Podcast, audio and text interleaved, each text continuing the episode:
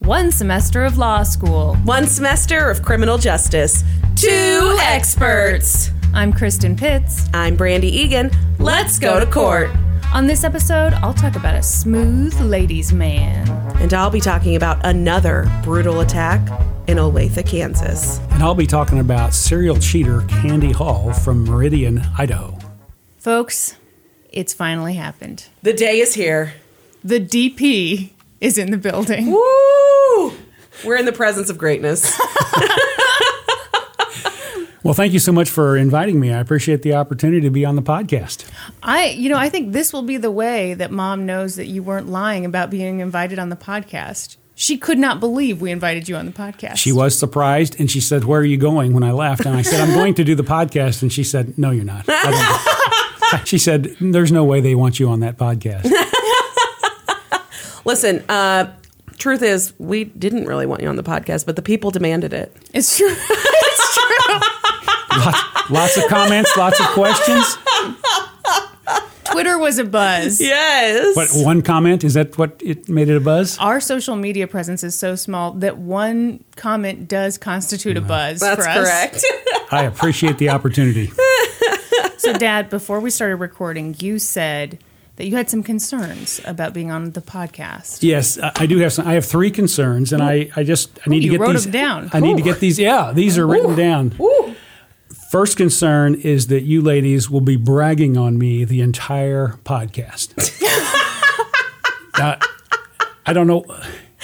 Here's why I think that. Here's Okay. why I think that.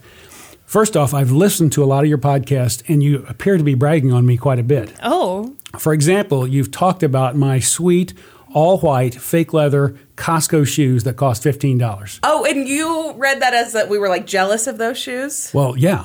Oh, I mean, okay. I mean, it's great. It's a spin.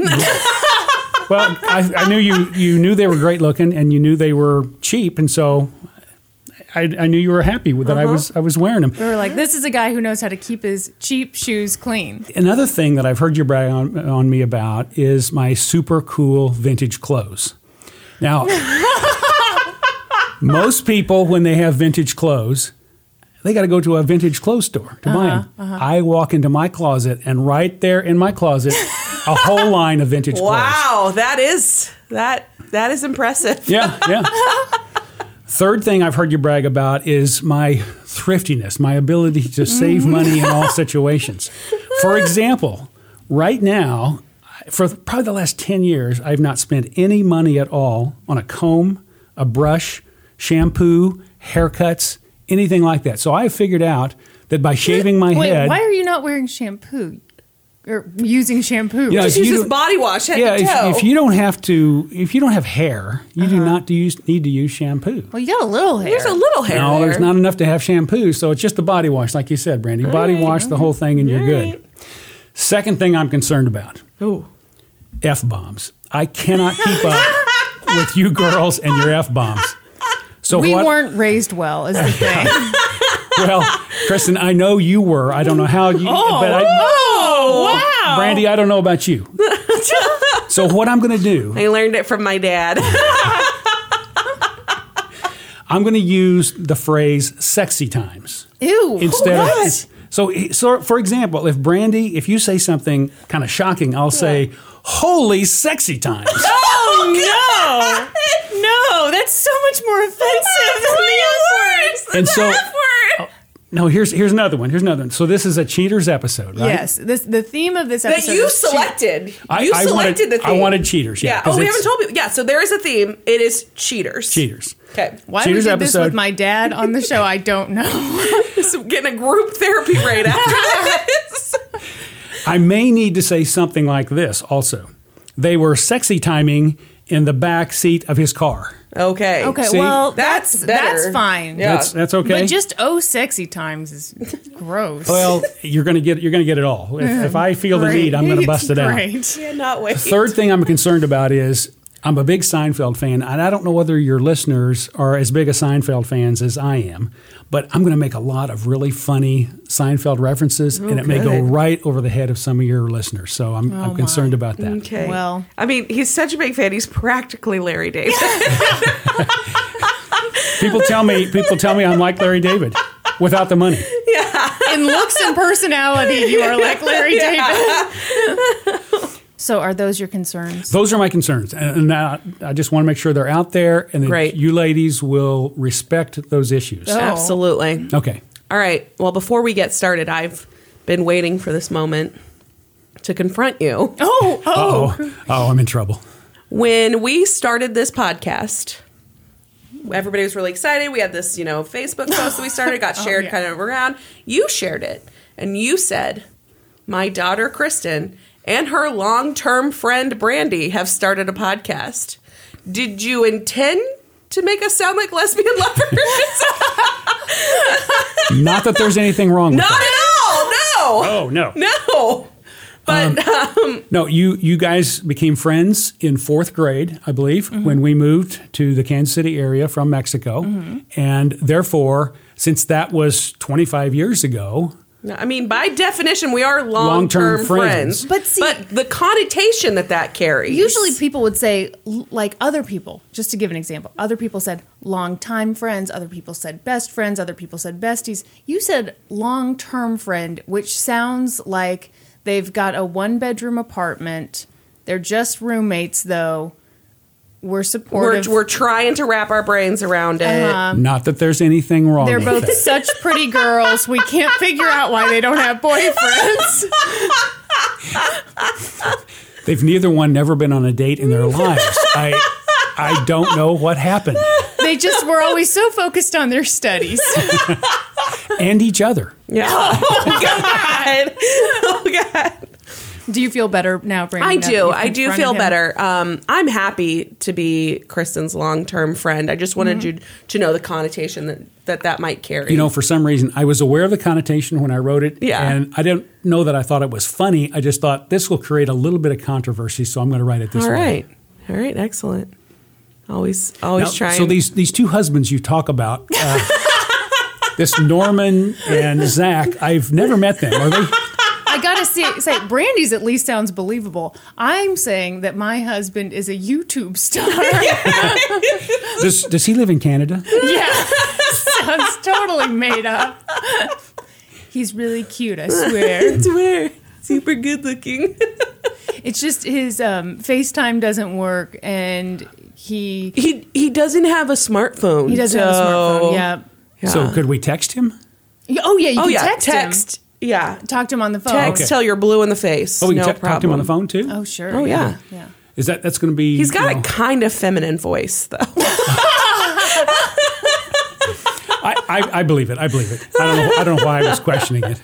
All right, Brandy, you want to take it away? I am going to kick us off. Okay.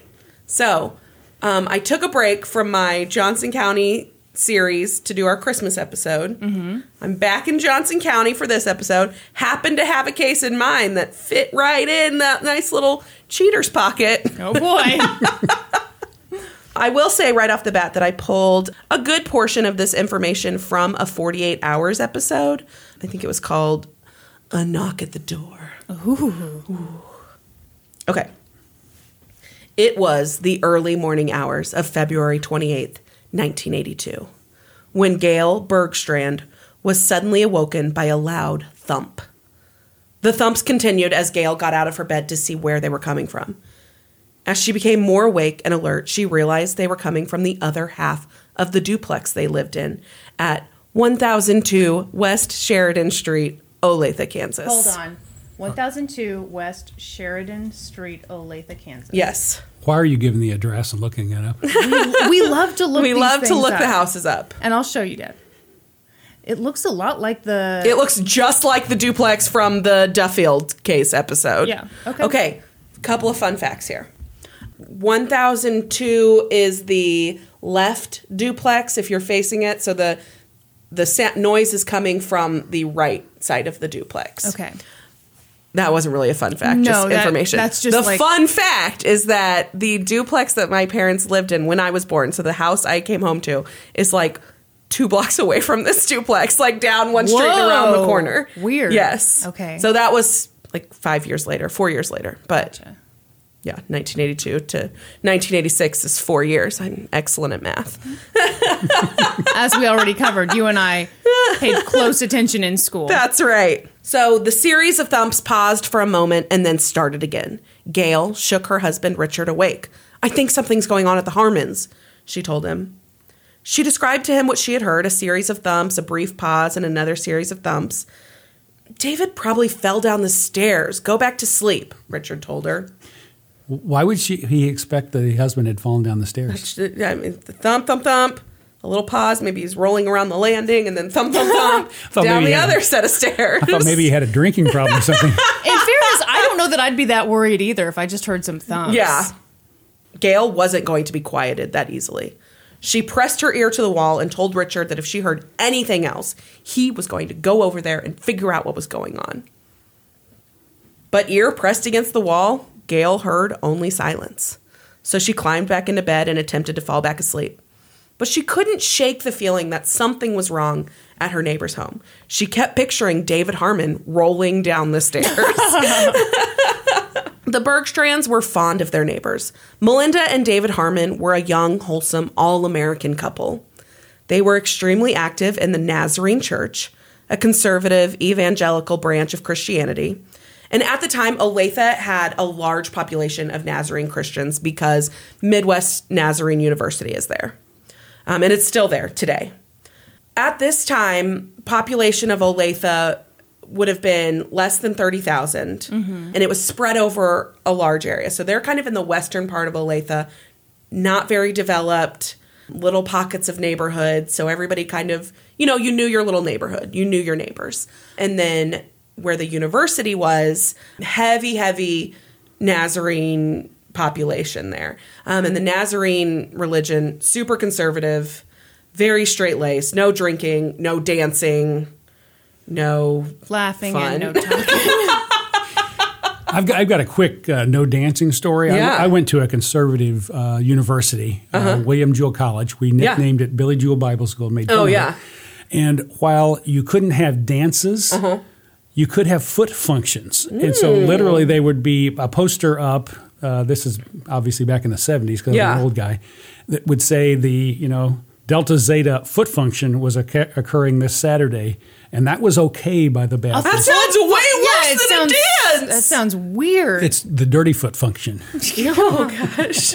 so you call it a foot function, and everyone goes and dances, and somehow that's okay. Well, yeah, because I- I guess they thought that the older Southern Baptists who were giving all kinds of money Mm-hmm. wouldn't recognize that that was a dance, and it didn't say the word dance, so everything was cool. So yeah, that's how you get around that in the Uh-huh. Foot function. conservative Christian annals. All right. Annals. yeah. If I use words that are too big, I Judy, know the word. Thank you. So Melinda actually worked at MNU. She was a secretary to the dean of students. So she was like right there in the office. She interacted with students on a regular basis. She was kind of the face they saw when they came in. And she was about the same age as the students. She was in her early 20s. So they related to her very well.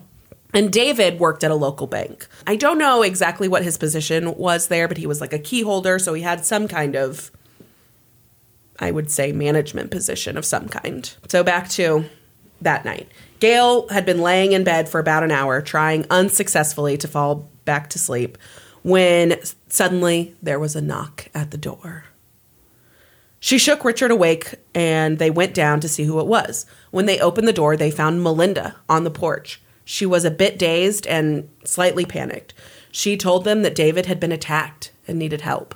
Melinda said she'd been asleep and had been awoken by something and found that there were two masked African American men in her room. Mm, beating beating David while she lay in the bed. Don't next to think so, him. Melinda. not in Olathe. no. when they realized that she was awake, they had dragged her from the room, taken her downstairs, and demanded David's keys to the bank. She'd given the keys to them, and then they'd hit her across the face with a heavy object and knocked her out. When she came to, about an hour had passed, and she had come next door for help. The Bergstrands called the police and then asked Melinda if there was anyone else that they would like her to call. Anyone else that she would like them to call. She asked them to call her aunt and uncle, her only family living in the area. So she was originally from Ohio, I believe. And Uh-huh. so she had relocated here because of the Nazarene population. Like these people were very into their church. Gotcha. Um, and so her aunt and uncle lived in town, and that was all that she had. Yeah. And so she's like, "Oh, call my aunt and uncle," but the call went unanswered. It's like the middle of the night, so for a call not to be answered is weird. And so Gail's like on the phone. She's like, "Nobody's picking up," and she's like, "Oh, right, they're out of town. I forgot." well, hey, she just took that hit to the face. Brandy, you're being very And so- unsympathetic here. And so Gail, for the first time, was like, "Well, that's." That's weird. And she later said, like, she just, just the way she said it, she said it so nonchalantly, like she was going to order a pizza and then forgot they weren't open. Right. And so Gail starts to like take a second look, like a better assessment of what's going on. Melinda's husband, by her own account, had been brutally attacked, and she herself had been knocked out. And here she was with one tiny mark on her cheek. And while her story didn't feel rehearsed necessarily, Melinda's demeanor stuck Gail as struck Gail as uncomfortably calm. what are you doing?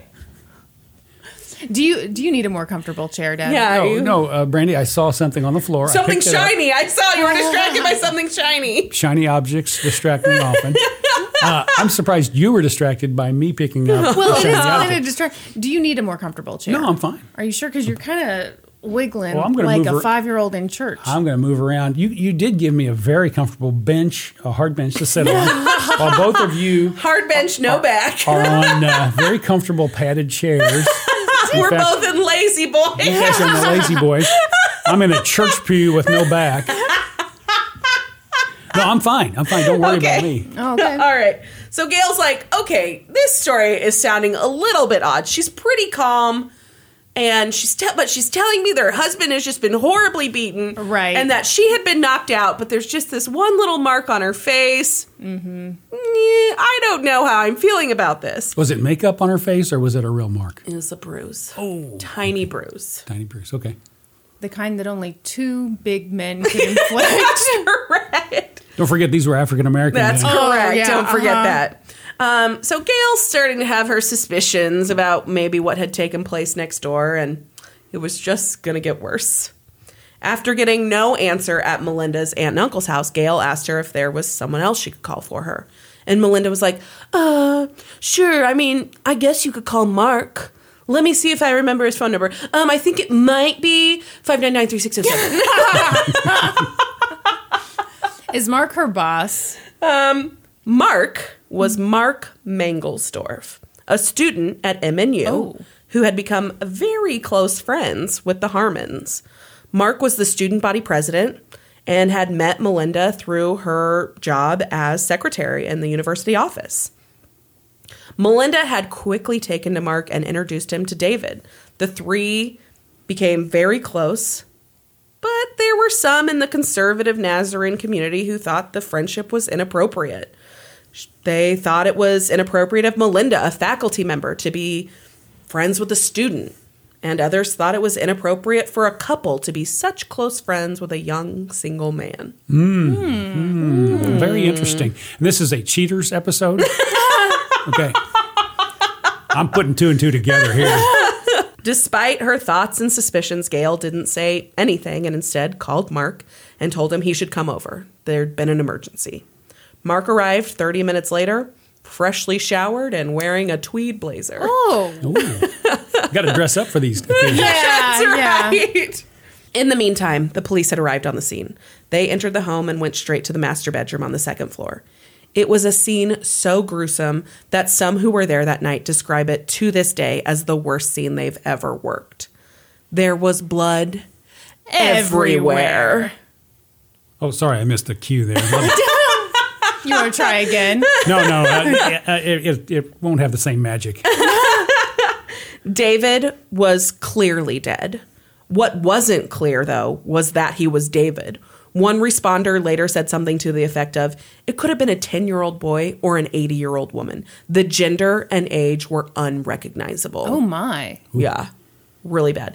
One, oh, yeah, it's bad. One uh, little print up of th- his injury said that it, one of his eyeballs like fell out and like rolled across the room. Oh, my It was like God. found in the corner of the room. Oh God. Yeah, really, really bad. This was the thump, thump, thump we heard. Uh, I'm Oh, guessing probably. Okay. What was apparent was that David had been beat savagely with a heavy, blunt instrument. The blood was spattered all over the room the walls, the ceiling, the pillows, the blankets, the carpet, the sheets, So everywhere. it looked like this was an obvious case of overkill, which meant David likely had a connection to his killer. um, That- I'm I'm sorry, you forgot the S.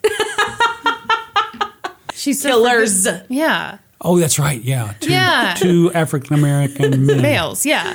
Have you have you noticed that sometimes white ladies when they make up stuff, It's always the It's- Oh, African it's- American yes. they, they back off to their racist backgrounds and it's always the, the black guy came in and did it. Yes. Oh, yeah, very easily. But this overkill situation didn't match the random home invasion story that Melinda was telling.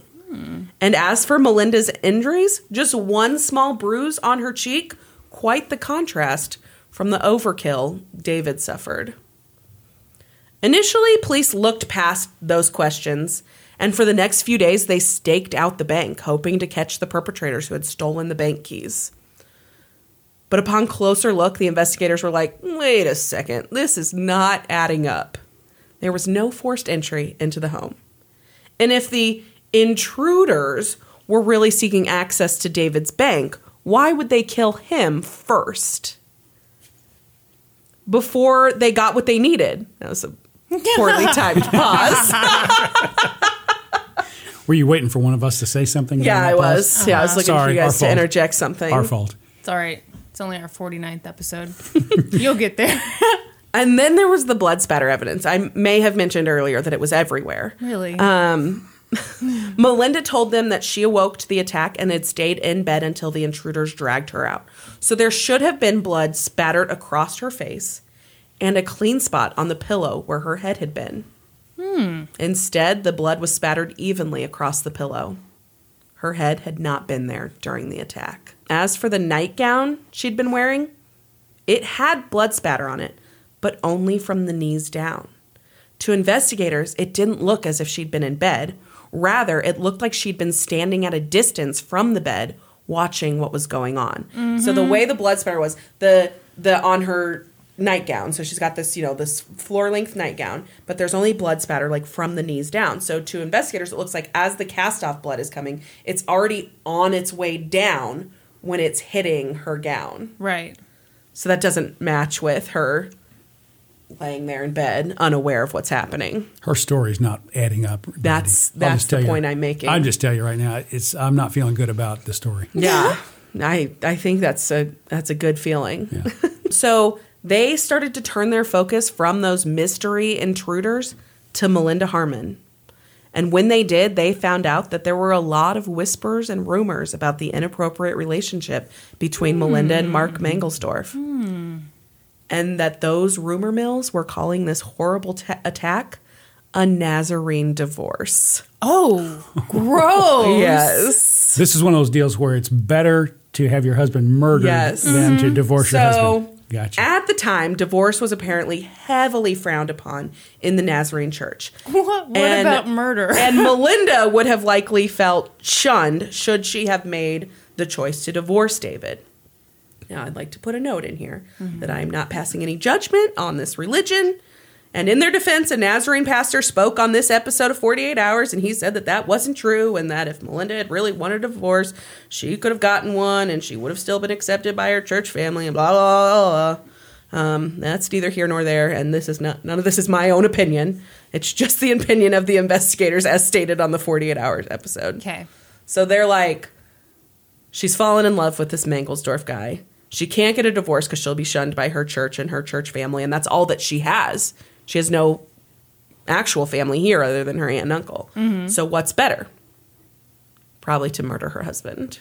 During their investigation into Melinda and Mark, though they couldn't find any proof that there was an actual relationship, they were really big signs that this was a super close friendship they uncovered stacks of letters between the two and While they labeled them love letters and one alluded to a kiss that the two may have shared, that was as steamy as they got.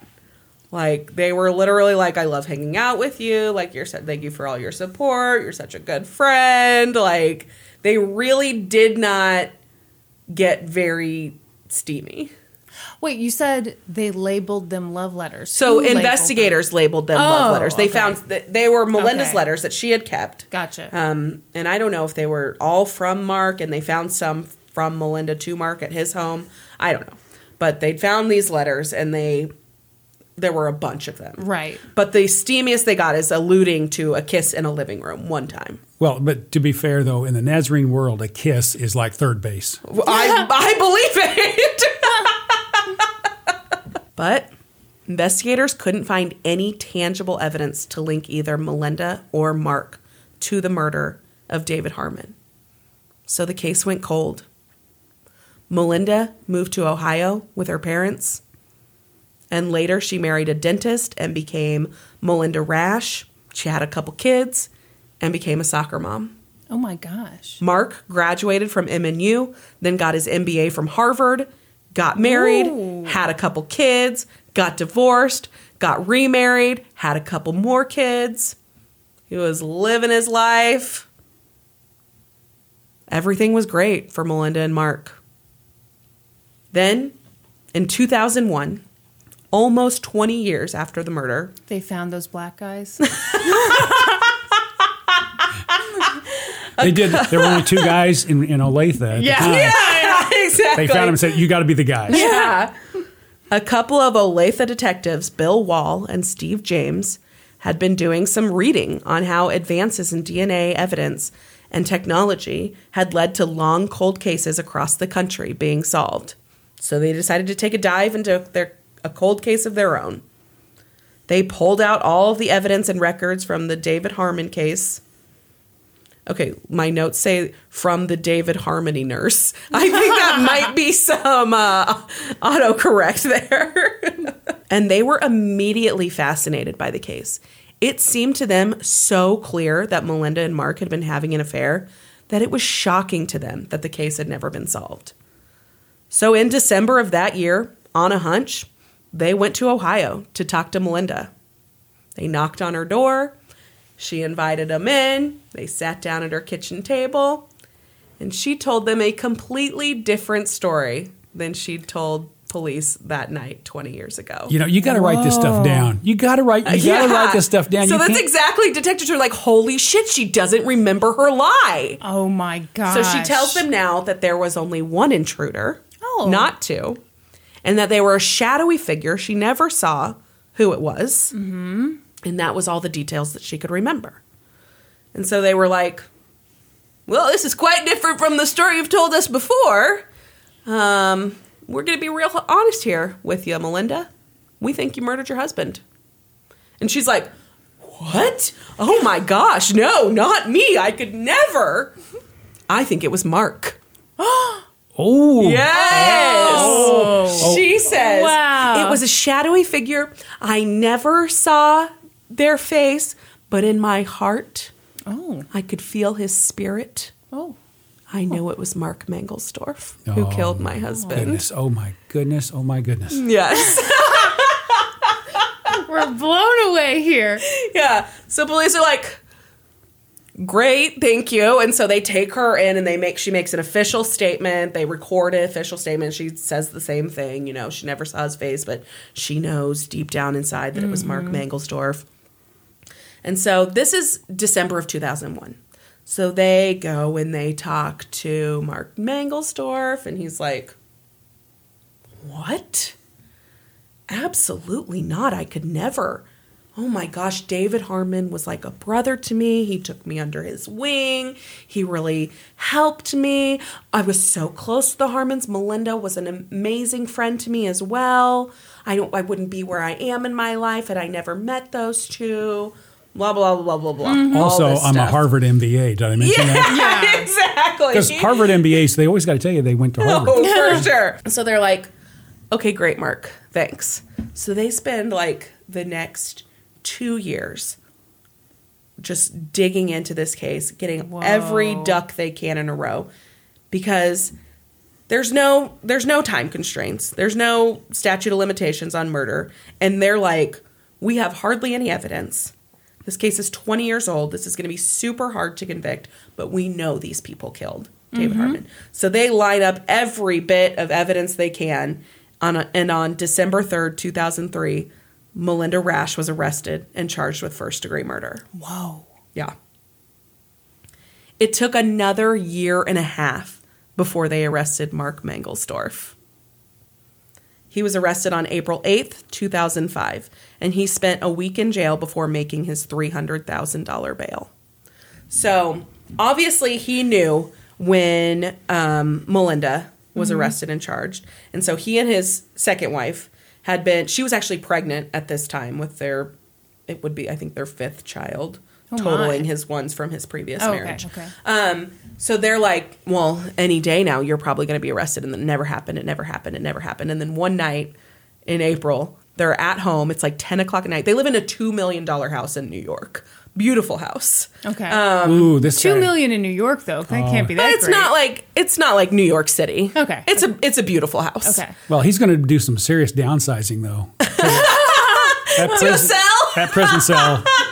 That's some serious downsizing. Nobody's ready for that. Yeah. Mm. So they uh, they get a call. It's like ten o'clock at night, and they get a call, and it's a detective in the case, and he says, "Mark, I'm outside. Can I get you to come downstairs?"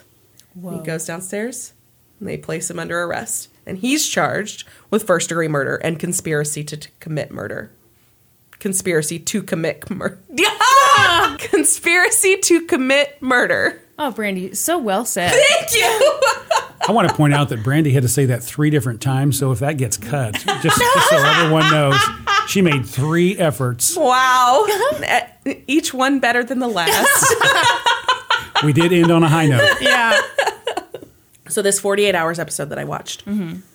Mark Mangelsdorf does an interview on it. He actually does Oh. like a couple of interviews on it. And it's been after he's been charged.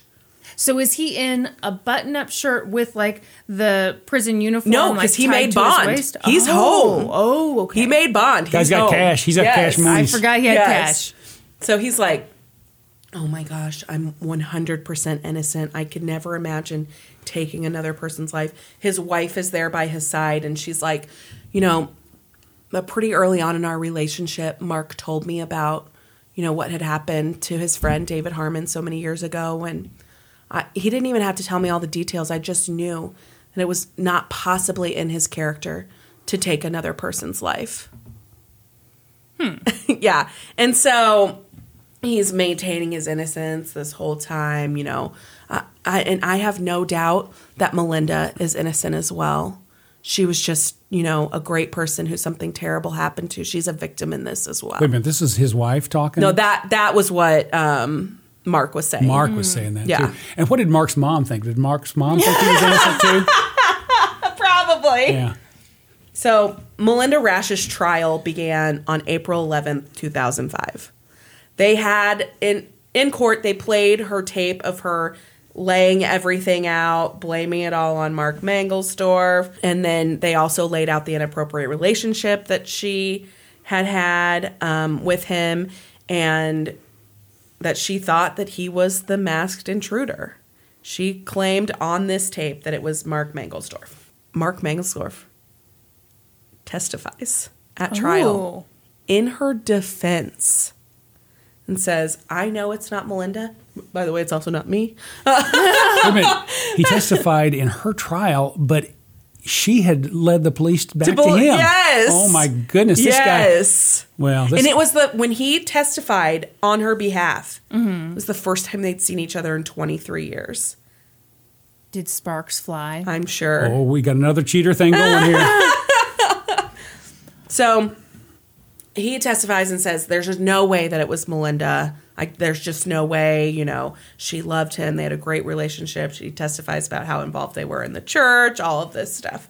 But the prosecution lays out how the Nazarene Church frowned upon divorces at the time, and how she wouldn't have had another option, and how she'd fallen in love with Mark. And then they really hone in on how she told one story when it happened, and a completely different story 20 years later The jury deliberated, I think, for two days before Mm-hmm. returning a verdict.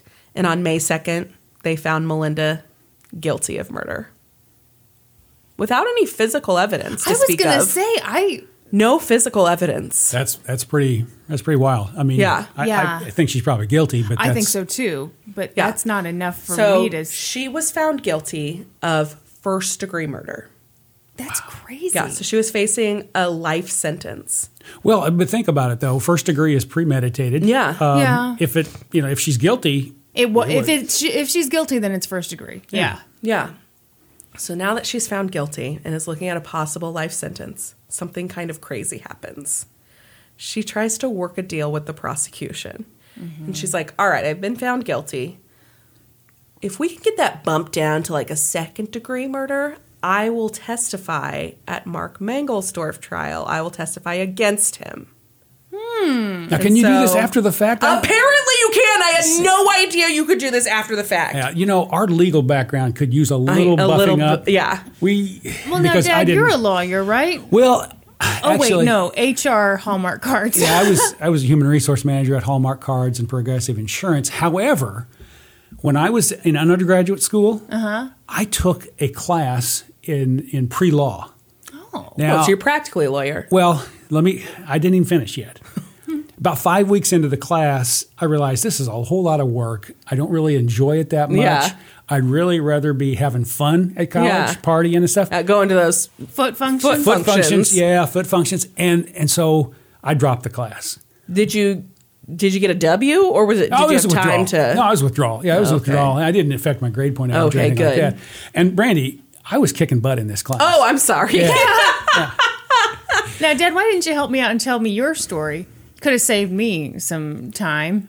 You know, I thought you were smarter than me, so you'd be able to make it through that uh, law school with no problem. Dad, I am smarter than you, but I Oh. just, you know, like you, I kicked the pants off of law school. I just didn't enjoy it. I wanted to go to some foot functions. Well, he- here's here's the deal. Uh, you had a really high grade point average in undergrad, and I didn't, and so I thought, well, Kristen, she's got the grade, she's got the ability, she's got the smarts, she's got the stick to itiveness. Oh my God, how big is your head getting over there, Kristen? It's all true facts, Brandon. She's heard it before. she's heard it before. So I thought you would you would fly right through law school and uh, like a little and still something be right able to have all the fun you wanted. So sorry, sorry. Not true, turns out. you ask how big my head is getting? Yeah. It, it shrinks when we get to the part where I go, "Ooh, better drop out. So we all three kind of dropped out at different Yeah. Mm-hmm. points along the ra- Yep. route, but still yeah. now three experts. That's right. yeah. That's right. also, I've noticed the really smart people, they don't say they quit, they say, then I pivoted Yes. to this other thing. I pivoted to cosmetology school. I pivoted to having my two o'clock uh, in the afternoon hour free to do whatever I wanted instead of going to that pre law Mm. Foot class. functions every day at two o'clock.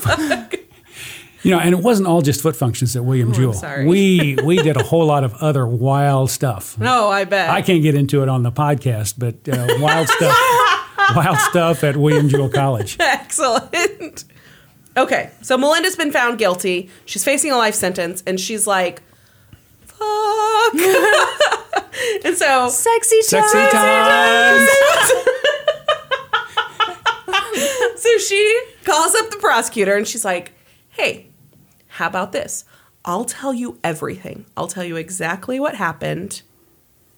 I'll testify at trial. I'll testify to everything that took place.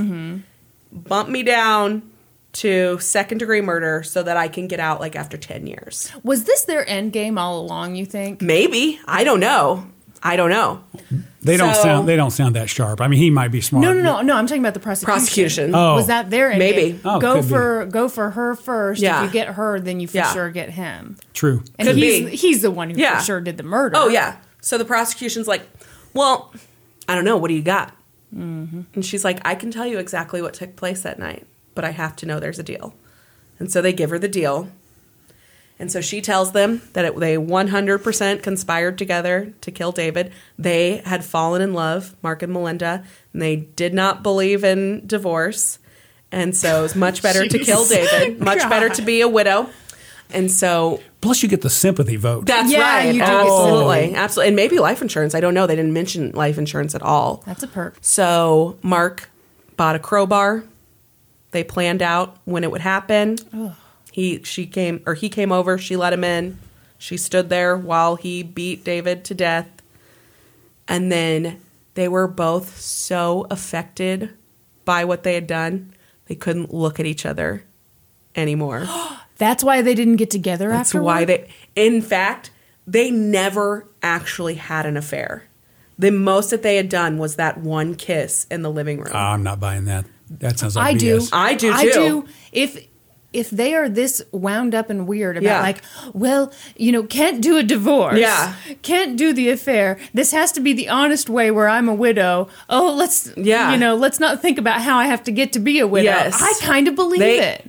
They never had anything when, and that was very inappropriate to them that they had s- had that one kiss, and they're like, nothing. We can't move forward on our on our feelings for each other until David is out of the picture. And then once that they had done it, they could not look at each other. The last time they saw each other was at David's funeral. Well, that, that probably actually helped them in the long run because had Yeah. they gotten Oh, together, 100% it helped them. they could, Yeah. they could have waited two or Yes. three years and it still would have been, whoa, look at this. Yeah, We- exactly. We, knew, we knew. So at David's funeral, Mark walked up to Melinda and whispered in her ear, I got rid of the crowbar. And those Oh. were their last words they ever spoke to each other. Did he tell her where he, she put, he, did No. she tell him? Did he tell her tell where he her? put it? I'm getting the he's and the, all the pronouns are mixed up. So she spills all of this to the prosecution. And they're like, excellent. Excellent. this is wonderful. And Mark Mangelsdorf gets word that Melinda's going to testify against him. Mm-hmm. So what does he do? Kills her. He pleads guilty. Oh. Yep. Sorry, I like that we said it Yes. the exact same way. He Oh, totally changes his story. He's like, it's time to own up to this. Oh, yeah. I will plead guilty Okay. to second degree murder only. And he- they give him that deal. He pleads guilty to second degree murder. so Melinda never got her deal, right? She got her deal too. oh, They both got the deal. So how long did he spend in prison? I'll get there. Oh. Keep your pants Sorry, on. jumping Jeez. ahead. jumping ahead. So he pleads guilty. His wife makes this statement about how, you know, I still believe that he's a great man and I'll be right here by Oh, his side and I'll be good waiting grief. for him when, you know, he gets out and you are the a whole, not the whatever. What? Oh, Some of your parts. you can't just say you're a hole and then end it. So wait a minute. How how old are they at this point? How old is he and the wife? Uh, 40s. Forties. yeah. Okay. His wife is younger, I think. But She would have to be. yeah. What to fall for that? Yeah. Yeah. yeah. So both Mark and Melinda were sentenced to 10 to 20 years in prison. After nine years behind bars, Melissa Rash was released from prison on April 29th, 2015. I thought her name was Melinda. What did I say? Melissa. Oh, Melinda. It's Melinda here in my notes, too. I just said it wrong. Melinda Rash was released from prison on April 29th, 2015. I'm so excited that you finally messed up on somebody's name for once. Upon her release, she returned home to Ohio, where she will be on supervised release until 2025. So parole. Yeah. Um, almost a year later to the day, Mark Mangelsdorf was released from prison in 2015 after 10 years behind bars. He is also on conditional release. Wow. So poor, So are they not? They're not supposed to murder anybody. not supposed to murder anybody. Okay. Poor David Harmon was murdered for an affair that never really happened.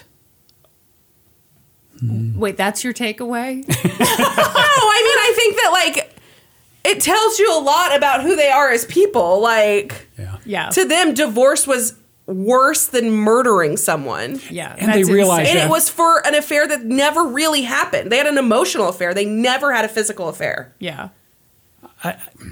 Maybe. You don't believe? I- I still- 100% believe they never had a physical affair. well, maybe not. It, it is telling that you know after the fact their consciences, their consciences, each of their conscious, Consciences. each Mm-hmm. Yeah. of their consciences got to them, and Yeah. they, they Oh, couldn't, yeah. they couldn't go forward with it. That and that does say something positive about them as people. Yeah. if there's anything positive Yeah. about murderers. Yeah, I don't. What do you think about ten years, nine and ten years that's- each? that's low. That's That is really so low. low. Yeah. Yeah, Yeah, that's nothing. yeah. I'm really surprised that Melinda was able to keep her Keep the second deal, degree deal after. Yeah, Yeah, I would think it would be she like upheld her end of the bargain. She gave the prosecution all of the information. I. But you know what? When they open up a tips hotline, they always say you get the reward for anything that leads to an arrest. So I always think like you got to get to that end point. Uh-huh. They still convicted him. you know, second degree and when he pled guilty. Yeah. no. Second degree. I just happened to go in this house at night. I just happened to have a Oopsies. crowbar. Yeah. yeah, it- Yeah. He got a deal. I mean, both Oh, of them. 100. Yeah. They both did. 100%. They both came away. Yeah. pretty strong. I think we can surmise I that think- if it had been two black men who'd done that, Oh gosh. Well, and the prosecutor said like the fact that they had not been able to have a relationship after it, like it had clearly showed that they did have a conscience and it made them feel like maybe they were deserving of a break of a oh, give me a a- break. We're, we're not a very sympathetic crowd. Oh, you felt bad after and you they they brutally took their murdered the age guy? into account too. They were in their early 20s when they did it. Give me a no. this Oh, man. is I am not agreeing with the sentence. I think it's terrible. Texas is killing teenagers. yeah, really. Oh yeah. Oh yeah. Meanwhile, over here in Johnson County, Well, you're white and Christian. You're set. especially Nazarene and Olathe. Yeah. That makes it all good. I've got an interesting sidelight Oh. on, that, on this one. That guy's name was Mark Mangelsdorf. Uh-huh. I got a personal cheater story for Oh. you about a guy named Mark. Oh. Yeah, this is this is kind of weird. Kristen is aware. I don't know whether you are aware. I was engaged when I was in college to another woman before I met Sheree. and- Mm-hmm. Ray? Before Wow. Sheree Ray. And one of the guys she cheated on me with was Mark. Wow. Wait, you we have- can't include this in the podcast. Oh, you can if you want to. It's up to you, Kristen. You get to you Okay, can do okay, it if you want fine. to. So anyway, just one of many. I mean, it was uh, you know fool me, fool me once. You know, shame on you. Fool me twice, three, four times. You know, eventually, Wow. eventually the engagement breaks down. So. But okay, This was happening at William Jewell. William Jewell College. Oh, yeah. okay. But my Ooh. my favorite story of you ending the engagement is. Will you tell the story? Because you were just so. It was like not a big deal for him to end this engagement. at Well, all. yeah, that- that kind of tells you. So, two things happen. So, my buddy calls me. So I graduate at semester. I graduate halfway through my Yeah. senior year. Graduate. I'm at home. It's only a half hour away. Yeah. And uh, my buddy calls me. My, he had been my roommate, and he says, "Hey, I, got to tell you, somebody told me that this weekend your fiance, so to speak, was with another guy." Oh And I was gosh. like, whoa. But but again, this had happened before. So not totally shocked. Yeah. So you know, a normal person would go up there and and talk to your fiance and kind of work your way through it. What Daryl did was I called her on the phone. Again, I, I'm a half hour away. I call her on the phone and I said, if our relationship broke down, who would you want to go out with? Just can you imagine this weird conversation? That I- Yeah. and so she names a guy. And it takes a while to get her to name Yeah. anybody because, you know, she doesn't Well, really you're want not going to name him the first time. yeah. and, and I look back on it. Maybe she was naming other guys that she'd had, you know, relationships with. I don't Maybe. know. Maybe. But like on the fifth one, she names Mark. Uh-huh. Uh huh. And I said, bingo. And I said, I'll come up in a few days and we'll talk about this. And boom, I hang up. And so I literally, you know, a few days later go up, ask for the ring. And you talk about an unemotional thing. She's- I need the ring back. She gives me this super expensive, huge engagement ring. Uh-huh, I'm so sure.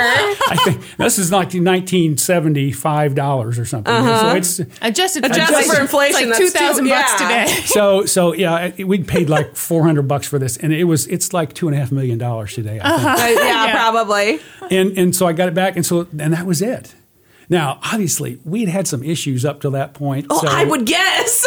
See now the story I was trying to get you to tell. Oh. I didn't I didn't realize all that stuff. It was that you realized, okay, this relationship needs to end. I need to go get the ring. But you were watching something good on TV and you waited until the show was over and then you went to Well, get actually, no. It's it was on the other side of it. I went. I, there was something I wanted to watch on TV, and back then, I mean, there's no DVR. you had to do it real There's- quick so you could make it home to Yeah. watch the show. And so I thought, okay, that show comes on at nine. I'm gonna have dinner.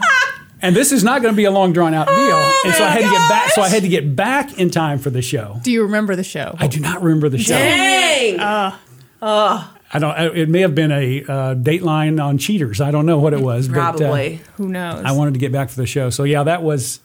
Uh, But hey, everyone's better off now, right? well, Yeah. yeah. I'm married to Uh, Yeah. Sheree Ray, the most amazing wife. ever. Yeah. this is true. she's married to somebody. I thought you were talking about mom. and so, so it all worked out in the end. But and uh, you had the most amazing daughter of all time. And Yeah. then you had Kyla. two amazing daughters, please. Two amazing daughters. Oh, all okay. right, Yeah, she all listens right. to So, the show. Brandy, when you said that Mark Mangelsdorf, Yeah. I had kind of heard about, I knew about this Yeah. case, but I, it, for some reason, I'd forgot the guy's name. was so Name- close yeah. to the. yeah, no kidding. So anyway, okay, so That's my case. That's the whole. That's a good one. good Oh. Yeah. case, good case, Brandy. Yeah. Okay, Dad, take it away. Okay, you're ready. Okay, give you a little background on this story before we get into it. Okay. In 2006, Rob and Candy Hall moved to Meridian, Idaho, which is a suburb of Boise. Excellent. Both of them are about 35 years old. He is kind of a low level IT guy, and she is a paralegal.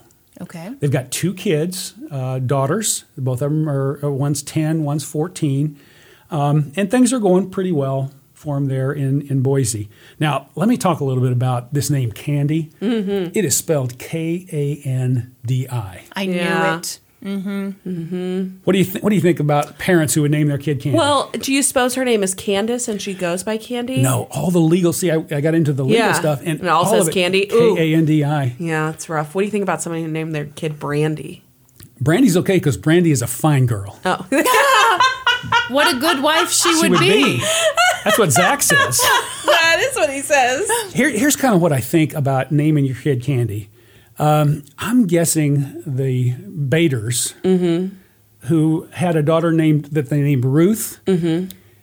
Ruth Bader Ginsburg. Yeah, I'm familiar. If they would have, if they would have named her Candy, would we have Candy Bader Ginsburg as a Okay. Supreme Court Let justice? me let me say something though. I have known one Candy in my life.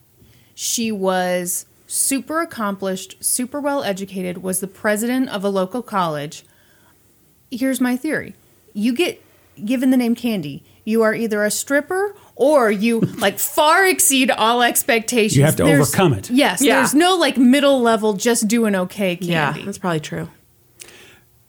Th- Was your Candy spelled K A N D I? Yes. Oh, okay. Yes. Well, I can't argue with you. I just don't think there's many candies doing postgraduate work at Harvard I agree. right now. you know, it's a it's a little bit like naming your kid Jeeves. You know, when you name your kid Jeeves, They're gonna be a his- butler. His career path is is laid out. There's there's no way it's anything but that. No one's voting Jeeves for president. Here's another thing. Kristen knows what I mean when I say a mismatched couple. Oh my gosh, she's got such a theory. I got I got theories on mismatched couple. Do you know what a mismatched couple is, Brandy? No. If you took a bell curve Oh, yeah. and laid out the attractiveness of the human race, Mm-hmm. Yeah. you'd have a whole bunch of people kind of in the middle, Yeah. and you'd have some people out on the ends, Yeah. Candy was kind of a standard deviation away from the center. Candy Uh-huh. was an attractive woman. Okay. The husband Rob, right there in the meaty part of the curve. Mm-hmm. Red Ro- Rob, he pictures of him. Some of them look like kind of a mashed potato face guy. Oh, all right. kind of pasty and mashed potato. And the guy, here's the deal: I'm 60, and this guy was 40 in these pictures. He looked worse than me. He had less hair than me. I mean, this guy was But not. Dad, you're super good looking. You're like Larry David. Good I, fr- looking. I, I'm- that's right. I mean, people constantly talk about how hot Larry David is, right? Have you seen some of Larry David's girlfriends? he does really well, and it's because of how great looking he is. I know. Have you guys Yeah. seen Sheree Ray Pitts? Yeah, It's true. Exactly, exactly. You guys think you think you're a mismatched couple? No, we're not. We're not. Oh, I'm, I'm, I'm playing. I'm playing up. I'm playing up a little bit. Okay, Playing up a little all bit. right, I'm, I'm in the that's median part of the fair. curve. Sh- Sheree Ray's. She's be- she's better looking than me. Yeah. Yeah. No, no doubt about that. No doubt Dad, about does it that. hurt your feelings that Brandy looked you over and then asked if you were part of a mismatched couple? It did hurt a little bit. yeah. Brandy, normally I'm a lot better looking than this. I just got back from the dermatologist and had some work done. so as soon as all this heals up, I'll be great looking again. Okay, well, we got to get back on, on the case here. Okay, things are going well for a few years there in Yeah. Meridian, but in 2010, things start falling apart a little bit. Candy at this point claims that Rob is having an affair. And let me tell you, You Any- Anything's possible, but but I'm not really buying it. And she also tells her friends that he beats her. Ooh. So we're going to learn more about Candy. Yeah. Candy's she's got a problem with the truth and those kind of things. So I'm guessing neither one of those are true. But on the Dateline episode, you know, she's up there yapping her jaw back and forth about how, you know, bad her life was because Rob is not only cheating but beats her. There's he, he has nothing going for him at all. On the contrary, Candy is actually having an affair. Candy has an affair with a lawyer in Oregon. It's kind of a long distance thing, obviously, but um, and we don't know whether it was one time or a few times. But she's having an affair with a guy Mm-hmm. in Oregon. Now, here's the interesting part: that has nothing to do with the case. That's just background. No, I'd really love to vacation in Oregon. I've never been there. Oregon is so cool. Oh, I want to go. there so bad. we'll we'll load you up in the motorhome and take you sometime. Thank Brandy. you. Appreciate it. okay, in late 2010, now her life is a mess right Uh-huh. now. But in late 2010, she loses her job as a paralegal. Oh, Uh, shit. There in town. Now, the weird thing is, she's really good at this job. Hmm. And the people in the office are kind of shocked that she loses her job. She, you know, she's one of the best uh, at, in the business, but the job. So She banging her boss. So She did something illegal. Brandy, Kristen. you are just because this is a cheaters episode, and I've already told you, she's, don't start assuming things. okay, please. sorry, sorry. And both of those, well, one of them might be right. okay, but so so imagine this: your husband beats you, Yeah. your husband's having affairs, Yeah. okay, and you just lost your job. Yeah. Things aren't good for Candy. Mm. No. But good news on the horizon. She he is she is hired by a young, brash, hotshot lawyer just out of law school and just passed the bar exam. He's starting his own practice, and his name is er- Emmett Kerrigan. Ooh. Okay, Okay. That That sounds like a made up name. yeah Emmett yeah that's- Emmett Kerrigan. Emmett Kerrigan. Wow. Now let's talk a little bit about Emmett. Let's. Okay, Emmett has, is married to Ashley. Emmy, Emmett and Ashley Kerrigan. They met in college in Utah a few years before this. Are they Mormon? They are Mormon. Okay. I, I wasn't going to bring that up. Whirlwind romance. Mm. Two months after they met, they are engaged. Yeah, they're Mormon. Yeah, they're Mormon. They're They're Mormon. Got to start having the sexy times, and you got to be married. You gotta be That's right. married. Six months after they met, they're married. Yeah. They, They're Mormon. oh, it gets more Mormon. they have 17 kids. they have a, a set of twin daughters Mm-hmm. within uh, you know within a year of when they got married and by 2010 she's 28 years old he's 30 years old they have five Yeah. kids Yeah. like you do Yeah. Yep. now let me i always like to talk about the mismatched couples this is not a mismatched couple both Okay. these people are Super good on looking. the far end Yeah. of the scale here Yeah. a- uh, Ashley is is a good looking lady. Emmett's a good looking guy, and they are they are a match on the uh, on that scale. Okay. Now here's where it gets a little dicey. So Candy's, Do you think that's like something in the Mormon genes? I know a lot of Mormons. They're all pretty good looking. Well, and you know what? I was just thinking our one true legal expert for this podcast is my buddy Franklin, who actually stayed in law school the whole time, Yeah. is now a lawyer. did he pass bar exam too? Oh, he did the whole thing. whole thing. Uh, See, I just wasn't aware you were supposed to Yeah. stick around. I thought I'd done it all. Um, but yeah, I wonder. Like they don't drink. They I know. don't I think smoke. there's something about it because I have some a, a big Mormon family that I'm very close with, and they're all great looking. Are you just sucking up to them right now? I don't think they listen to the podcast. Okay. Way too many curse words on this thing. you think about the Osmonds, you know, good looking family. Yeah. Um, you know, Huh. there's, there's a lot Hmm. Might of be good-looking- something to this. Good looking Mormons out there. Anyway. right. Okay, we're, All right. we're getting distracted Sorry. by religion Sorry. again. This I know you hate when we do tangents on the podcast. No, tangents are good. Yeah, as but it long takes as I'm too long. involved. As long as I'm involved. Yeah, because like a long podcast, if I'm deciding I'm going to work out for the podcast and it lasts like two and a half hours, that's a long workout. yeah. You're gonna have a great body if you listen to this podcast while you work no out. kidding. That's what people, and you, we need to have more podcasts, though, so can people can work out daily on these two hour podcasts. They can listen to the same episode. Yeah, multiple we can't times. put out a two-hour podcast every day. You're going to get you're going to get a lot of good information though if you listen to them over and over again, aren't you? You're going to pick up little details. You, You know, missed. I I have actually heard, and this is true, that if you listen to our podcast episodes more than once, like your teeth whiten and you lose weight and your hair gets and shinier. you get this like glow to your skin. yeah. Yeah, it's like a Wow. healing quality. Mm-hmm. that hadn't been happening Yeah. with me. I, I need to I need to listen more carefully. Yeah. Okay, so so now uh, Candy's got this great job Yeah. with Emmett, the new boss. Yeah. Well, within two weeks, they are all over each other. Yeah. Oh, God. Okay, now so she's about forty. Kristen, I know you like the age gap. you Uh, know. I do. I do. She's about forty. He's, about thirty. Woo!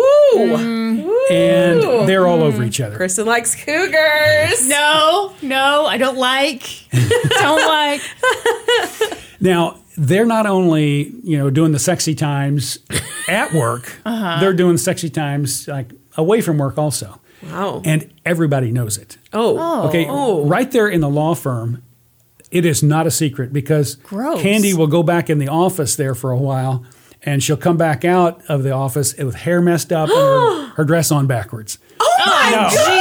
No, I made up the dress on backwards, but they they they literally said that she would come back out li- rather Like disheveled. must. Yeah. Oh my god. And it was happening so often that clients knew some of Oh, the clients jeez. because the client comes in for a meeting and they say, "Well, uh, he's he's with the paralegal right now. It's Oh, going to be a he's little having while." sex with the And- paralegal Sexy right now. times. And we can't, and Sexy basically, times. yeah, having the sexy times, and we can't go back there because who wants to see that? yeah. And so eventually, you know, this gets around town. This is happening for a few months. Rob, the husband Yeah. of Candy, finds out about it, and he finds out about it via text and email. So we're in a, a, a more modern era than yours, where they had to find the Yeah. letters. Yeah. And so he's he's on top of it. He knows what's going on. He's having the conversations with Candy and all that kind of th- stuff. Ashley, on the other hand, so Ashley is the young mom Yeah, of five. five. She's She's got five kids at five home. kids at home. She suspects something's not going well because he's kind of withdrawing. So they He's- haven't had kid six yet. uh, they haven't. Had, yeah, he's he's like overdue for kid six. and- but here's what Rob says to her: Candy's an older woman. She's more of a motherly figure for me. Oh. Yikes. So this is a heads up. Oh. Heads up, ladies. If your husband says the lady at work, Don't that worry I about her. She's like a mother. she's like a- and she's only ten years older, and she's attractive, then you know you probably ought to be looking out. Uh, and Can- advice. here- Yeah. And listen to this though. Candy actually helps out here. Candy buys Ashley presents. She buys the kids presents. I don't care she for that does- at all. Sick. I don't she like does that. all the things that would make it seem like she's a friend of of Ashley's and you know helping with the kids. She's like a nana and a friend all in one. all the Mm. I don't time. like that at all. She's doing the sexy times with Emmett. Mm. Okay, so Candy's got this story that just sounds bizarre, but this is so Candy when you when you put her whole uh, uh, her whole story together. She says that at one point Rob grabs her phone when Emmett has has texted Old mashed potatoes. mashed potato face and he calls this hey come over here we're going to talk this out we're going to i'm going to tell you my wife loves me she doesn't want you and so come on over so again again this is candy's story Um, Oh, so- this is her version her of it. version Okay. we okay. don't know that this happened at all Got And it. when you hear how it ends up you'll probably think it didn't happen Yeah. so the story that she tells is that he comes over. They go. The two men are in the front yard, like you like you want to air that in your front yard. She stays in the house. They are out there for several minutes talking. Rob comes back in, s- tosses her phone on the bed, and says, I can't compete. what? he's young. He's rich. He's good looking. Oh. He's a jacked bodybuilder. Haven't- he is. He's, he's a big jacked bodybuilder. he's, he's all roided up and everything. I can't compete. And it sounds like you're not buying that story that that actually happened. Not quite, no. But in, in Candy's world, she gets to tell how these two men were dueling over her, and this other other younger, better looking guy thinks she's so hot that uh, you know she you know he he, he can't compete. He can't compete. The guy's just too much of a stud. Um, I think it's BS. Yeah, I think so. The whole thing's BS. Now, on the other end of the scale, we've got Ashley over here. Mm-hmm. Yeah. Mother of five, 28 years old, working on the relationship. Oh gosh. Poor Ashley. no kidding. But Ashley goes out to his car one time and she says, I was just cleaning out the car, and there are amphetamines, there are steroids, and there are the boner pills. Uh, and I guess there's a more professional way to say that. It would be your uh, erectile dysfunction pills that she finds in the car. Viagra. Or erectile dysfunction pills. yeah, Kristen. why did you look me in the eyes? you got your you got your uh, Viagra. Okay. Okay. My Your Viagra. personal Viagra, Kristen. So so this is the first time she realizes Really great for your hair. you wouldn't think a guy with five kids would need Viagra, but you know he did. Probably if he's doing the sexy time all as often as he's And he's Yeah. doing it, and he's doing steroids, he's yeah, that's not helping, is it? not helping. That counterbalance. Okay, so he's this guy's a jerk. Let's, let's just put it this Emmett? way. Emmett. No, he he sounds- was a jerk. He sounds great, on, guys. the, on the next on the next anniversary, he goes to a fitness competition in Ohio on their anniversary, and so he misses the anniversary. But he was Well, at the Oh, his fit- body is a gift to both of them. both of them and and the world because you go to the competition. I don't think he won the competition. He also tells Ashley he hates her family because she wants to have you know Christmas here. Yeah. I hate your family. Wow. Ashley has her brother call him to try to talk some sense into him. And so the brother calls, and what he does, as any good lawyer, he defends himself and says, ah, She's crazy. She's paranoid. Um, she's the problem. None of this is happening. There's no problem. I'm not on steroids. I'm just a total stud, jacked muffin without, with, without the. Don't say Jack, Muffin. Don't say, Kristen, don't tell me what to say. okay. Please, do we we need- never say jacked muffin again? Do we need to take a moment No, we're good. We're good. We're ready to go. to talk about how Kyla and I ordered you and mom to stop calling each Oh, other yeah. muffin? Yeah, you do that. Do that. Tell- Okay. You tell the story. So you and mom have called each other muffin as like a term of endearment for since the dawn of time. Decades. Decades. And so finally, you know, we all know what muffin means in slang. In the 80s, it, it did not mean this. Well, you know, times change. So Kyla and I gently told you both, you've got to stop calling each other muffin. And you two were like, what? No, no, it doesn't mean anything bad. And mom, especially, was very, very adamant that we were wrong and we were gross. Do you remember the turning point? I do not remember the turning point. You have to tell me. It was, Saturday Night Live. yes. Oh, I do yes, remember it. Okay. On Saturday Night Dusty Live. muffin. Yes, Betty White Yes! made a joke about a dusty muffin, and that's when mom realized, oh, it's not just our daughters being gross No, and it's inventing real. slang. we don't keep up on a lot of, of pop culture type stuff, but we do watch Saturday Night Live. And Mm-hmm. so that's, if you want to get something across to us, put it on Saturday Night Live and we'll. we'll know. Tuscan potatoes. I know what that means. Sherry has always thought the girls were talking dirty. I think okay, I think mom's fear was always that we would be saying something very dirty and sexual in front of her and it would go past her. So the Tuscan potato story is it was Kyla's graduation. We were all at a restaurant and I was looking over the menu and I noticed that like every menu item had Tuscan potatoes with it. And just being like goofy and weird, I turned to my mom because I didn't know what those were and I was like, What's the deal with these Tuscan potatoes the kids keep talking about? And she, like, her jaw dropped and she goes, Oh, you are sick. And I was like, What? No, it says on the menu Tuscan potatoes. Mom has still not admitted what she thought that meant. but now, Tuscan potatoes. It just, it Filthy. just sounds Filthy. dirty. It just sounds dirty. well, th you also got in trouble for singing the J Lo song. Uh, Don't be Oh. fooled by the rocks that you that I got. Yeah, so there was this song, Don't Be Mm-hmm. Fooled by the Rocks That I Got. I'm still, I'm still Jenny from the Block. My boyfriend at the time, Kyla and I were singing, Don't Be Fooled by the Rocks, Jeffrey Scott. Okay. Mom got beyond angry. Beyond angry. You don't want your Ray Ray mad at you. Oh, Sheree Ray Bird.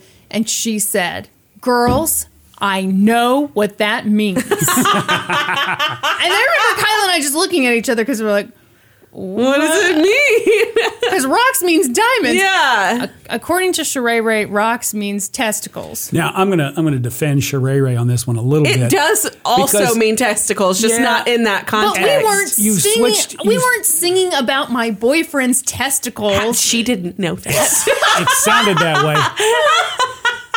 I gotta I gotta I gotta I gotta say I think uh, you guys were just as guilty as uh, she was on the saying muffin all the time. Uh, so No, oh oh Brandy, can you weigh in here? it is a similar Okay. Okay. situation. I'm Switzerland. Brandy. oh, you, you How shut long her have down. we been long-term friends? Long term friends, And you're so, gonna betray me so this long way. term. I couldn't even die.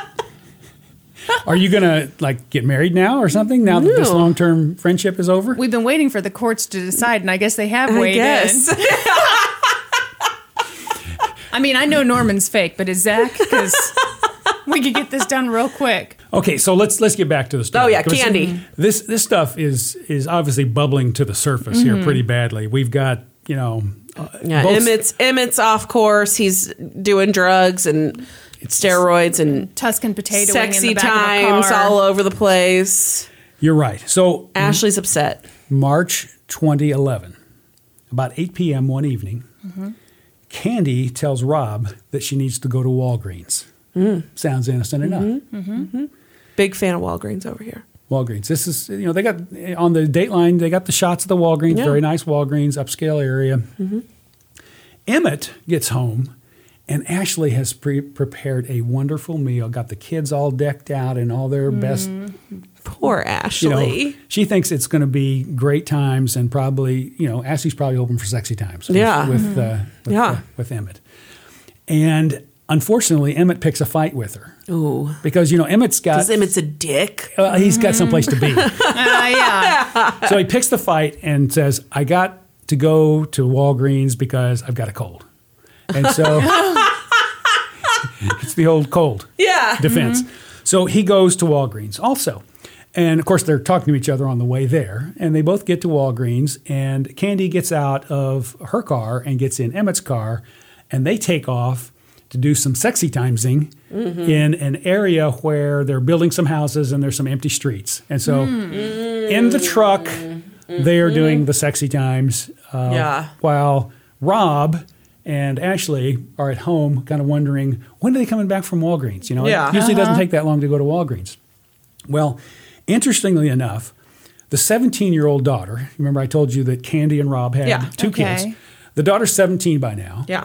And the daughter sees her mom's car, BMW, by the way, uh, at the Walgreens. Mm-hmm. And she knows stuff's up, so she calls her mom for some reason. Yeah.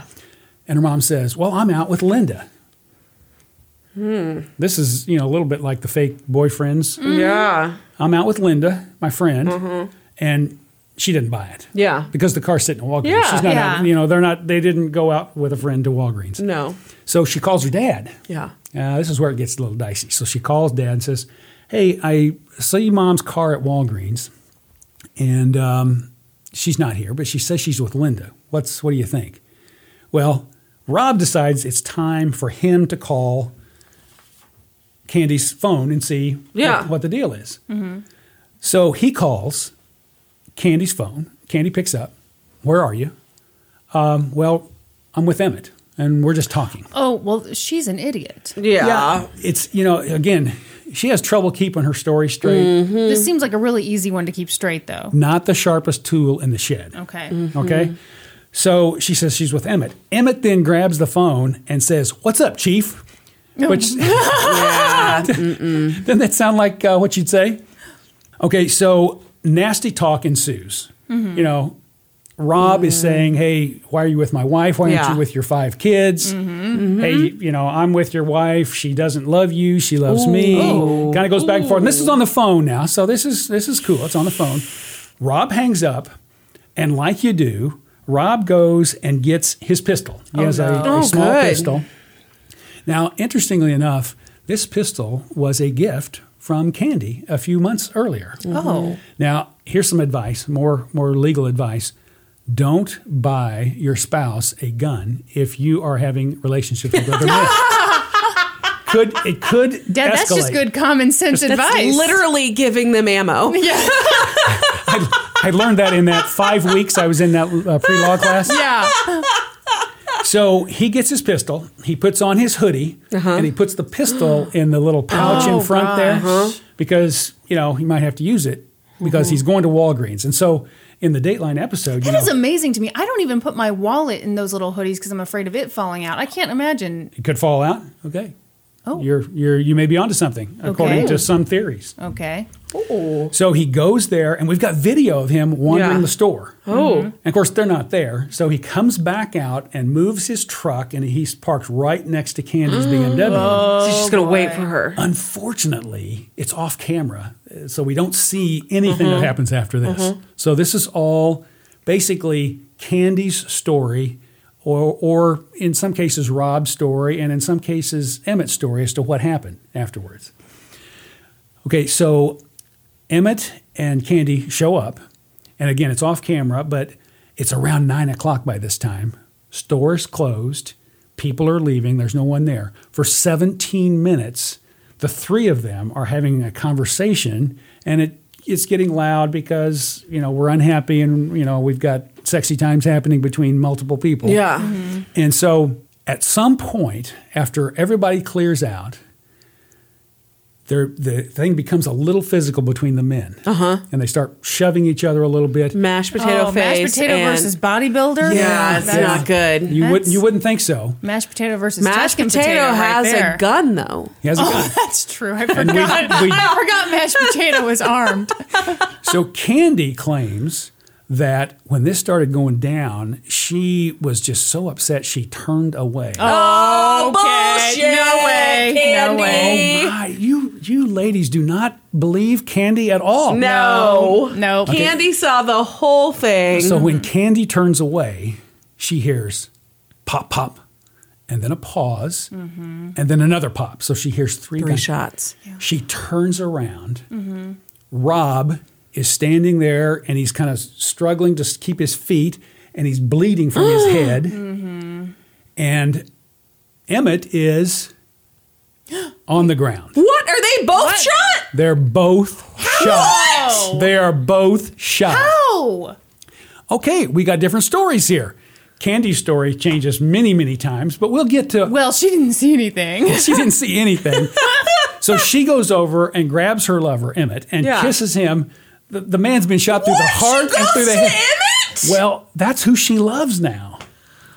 So, Fuck off, Candy. well, and, and the man's dead, so I mean, he's not feeling the love. So, Yeah. uh, He's dead. He's got it through the heart and through Oh! the head. This was this was an execution style deal. That's rough. And then she says she sees the gun. Mm-hmm. It's sitting on the ground between she and Rob, and she goes up and grabs it. Mm. Rob shoot Emmett, and then he was going to kill himself. Murder suicide. No, no, no, no. Oh. Let's see, No. let's see. Rob shot Emmett.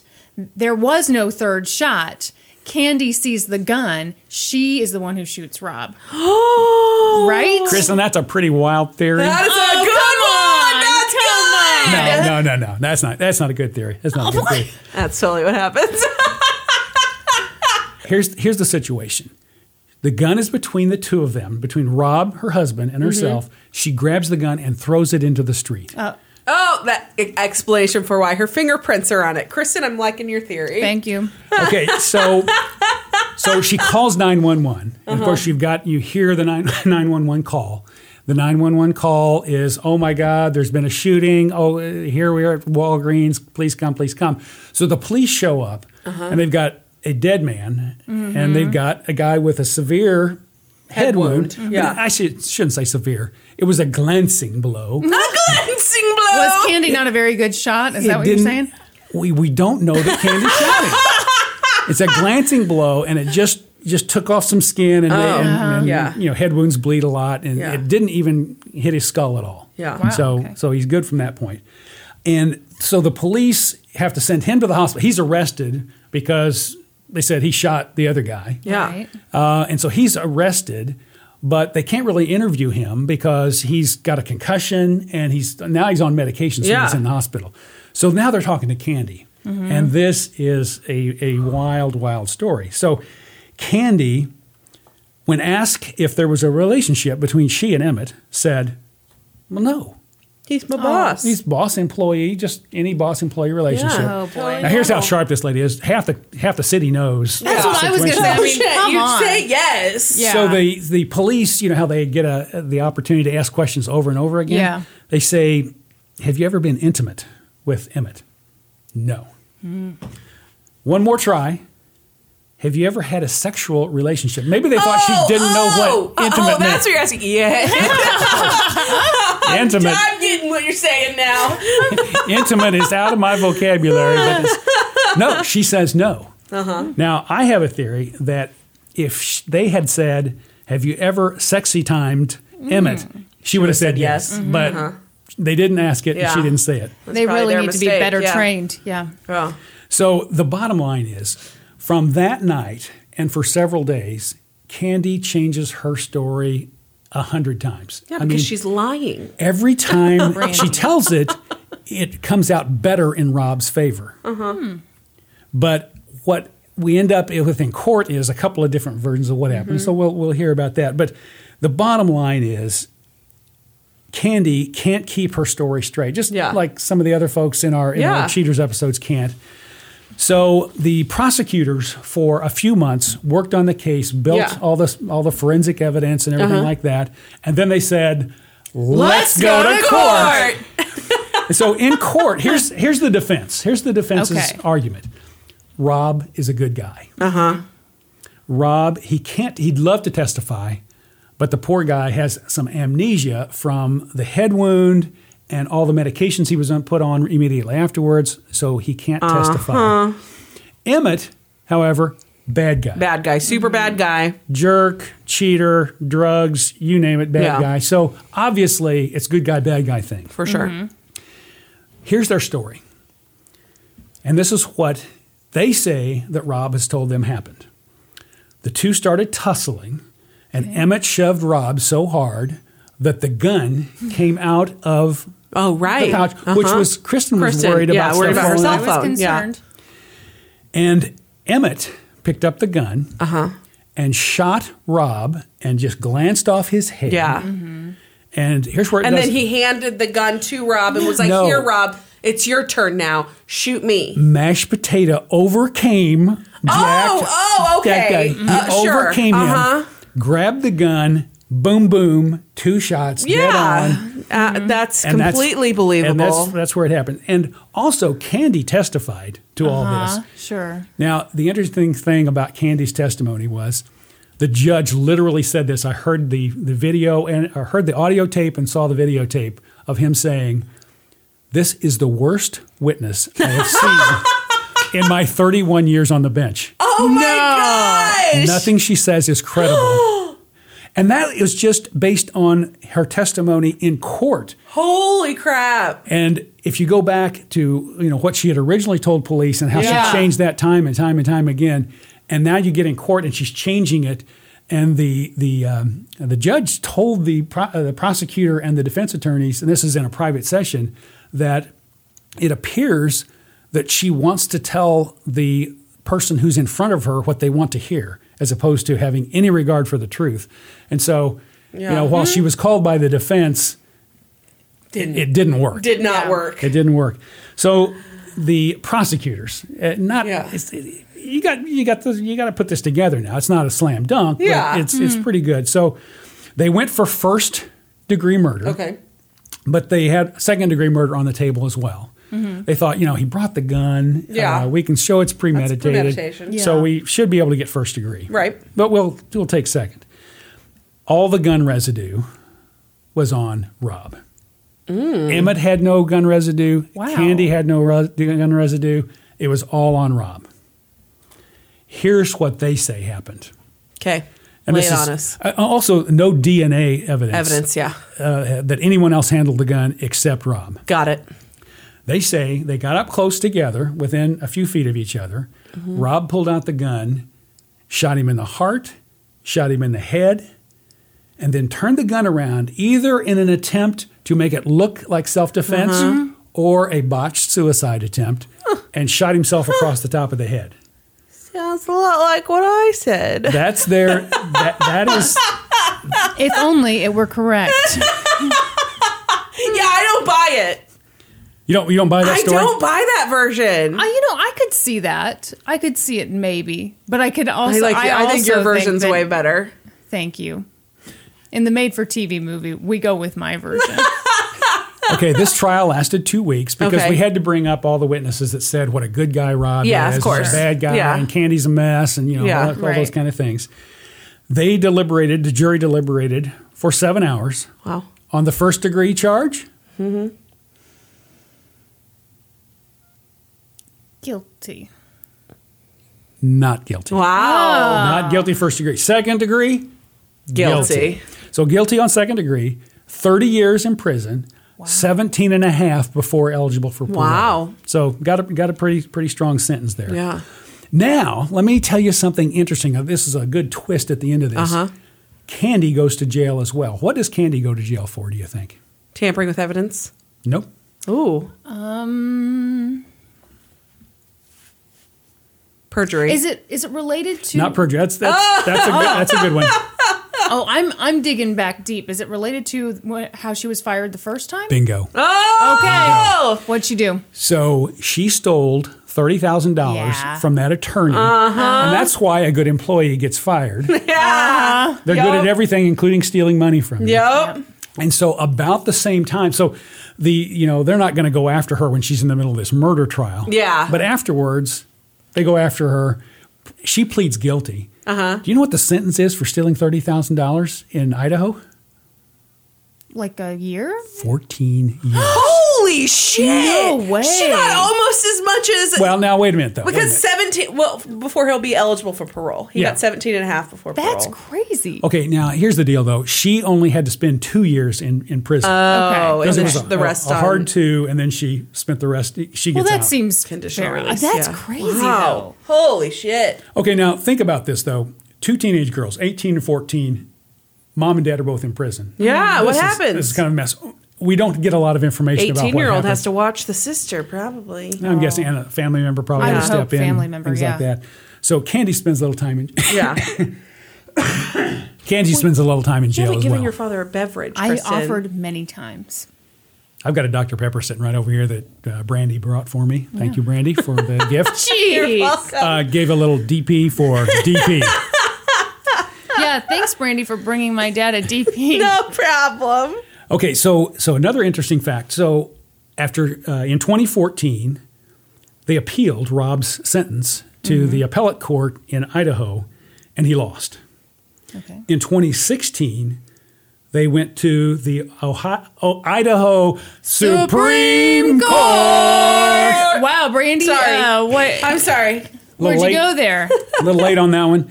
Uh, they lost there as well, so he's still in prison. Okay. Now, um, I need to start watching Dr. Phil.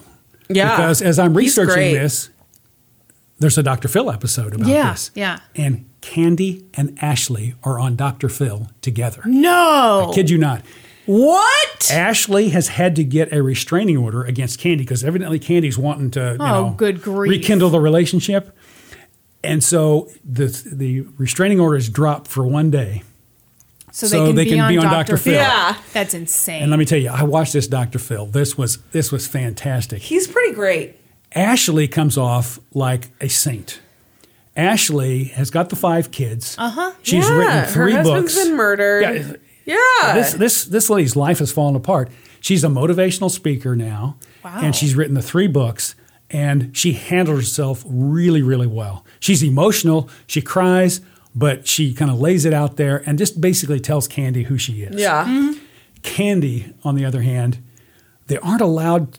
Evidently, they worked a deal, so they wouldn't talk about her being in prison for two years Mm-hmm. for stealing. But they did talk all about the situation. And Candy, she kind of tried to, you know, she had some memorized lines about how I, I what I did was wrong and I shouldn't have done it and I apologize. But the whole rest of the time, she's kind of defending herself, and she comes off.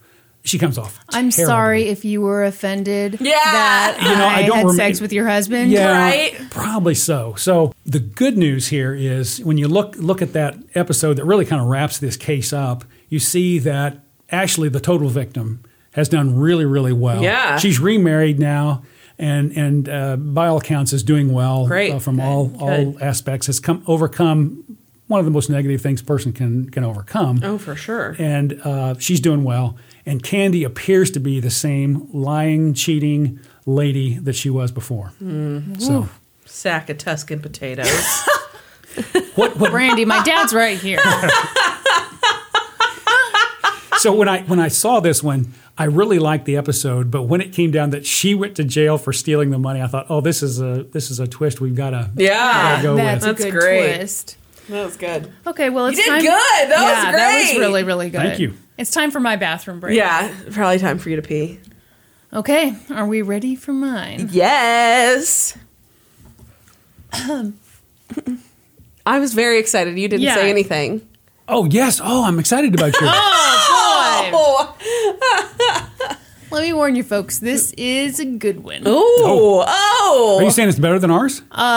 Much. Wow. Oh, We'll, we'll decide. Okay. We'll be the judges of that. This comes from an episode of 2020 called Toxic Love. Let's talk about Valerie McDaniel. Valerie was in her late 40s and she was super successful. She was a veterinarian and she and her husband had a clinic together. They lived in River Oaks, which 2020 described as the Beverly Hills of Houston, Texas. Hmm. They're doing great. On the weekends, if you think they were hanging out in Houston, you're wrong. They had a $700,000 beach home where they lived it up Where was it at? on the beach. I was going to say that same thing. Valerie was pretty happy. She loved karaoke, cooking, and throwing parties, and she loved her nine year old daughter. There was just one thing that wasn't great in her life it was her relationship with her husband, Mac. Mac was her partner in business and in life, but he was kind of doing his own thing. He said he was really into hunting, but she didn't buy it. She suspected that he was cheating on her. Those long hunting trips uh, weren't uh, really hunting for animals. Hunting for the ladies. Hunting I was going to ladies. say hunting for ass. Oh, Brandy, let's class it up a little bit. yeah, Brandy, come on. Come on. This is a family show. Yeah. Unfortunately. One day, a woman called the clinic and told Valerie, Hey, I've got a list of women women who your husband has slept with. Oh, Sexy timed with. Sexy That's exactly. I hate to tell you this. and Valerie wasn't surprised. how, how long's the list? What you, we got singing? I don't have any more details on the list, just the fact that there was a list. Valerie kind of believed it, but, you know. It's not like a didn't Will really do Chamberlain anything. list or anything like that. I though. don't think so. Okay. Who's Wilt Chamberlain? A basketball player. She's such a jerk to me. I didn't think you knew, so I'm glad she asked. Who did he play for in college? Are you kidding me? University of Miami. Brand, no, Brandy. oh, Brandy Kansas knows. Jayhawks. See, she asks me these deep level questions. Where did he go to high school? How tall was he? What's his tattoo say? I don't know any of this stuff. Where'd he go to college? Where'd my aunt go to grammar school? It is the same to me. But I know the answer to that. yes, you do. You know the answer to both questions. so she decides this is bad, but I'm just going to stick it out. But then one day, she met a doctor named Leon Jacob. He was the son of her next door Mm-hmm. Two neighbor. first names. Ugh. I don't like when the Also, is this like a veterinary doctor or is this a doctor of uh, doctor medicine? of people. a doctor of I, I think it's called doctor of medicine. Oh, really? doctor of people. That'd She be a was- Mm-hmm. doctor of sociology, wouldn't it? Be doctor of people. okay, jeez, gosh. Gonna cut all this out. she was drawn to him. And after he saw her in a swimsuit, Ooh, he was drawn to her too. Ooh. But neither one of them was she good available. looking? Yeah, yeah, good bone, bone structure. You know, Mm-hmm. veterinarians they they don't do much with their hair. They don't do much with their makeup. Just you know, the natural beauty of a veterinarian. so Is this we're a talking a, type? Mm-hmm, standard deviation away from the norm here. Yeah. Okay. All right. You know, neither one of them was available though. Valerie was married and Leon was in a serious relationship. But in the spring of 2017, that all changed. After 17 years of marriage, Valerie decided, I'm done. She filed for divorce. And it was a tough one. She had to take out a massive loan to buy her ex-husband's share of the business. I want to say 1.2 million. It was somewhere in that range. They decided to split custody of their daughter. And eventually Leon and his girlfriend Megan split up. So Valerie and Leon start dating. And pretty quickly Leon moves in. Things are going great. Valerie is totally in love and how could she not be because Leon is a chick magnet. He describes himself as an alpha male with a heart of gold. Ooh. He's an avid golfer and skier, and he works out a ton, and he's also very aware of the effect he has on women. Was this a Tinder profile you're reading here? Here's a quote from from the episode. Without sounding pompous, I've always understood women really well, and they've always really liked me. Okay. Hmm. Wow. Without sounding pompous.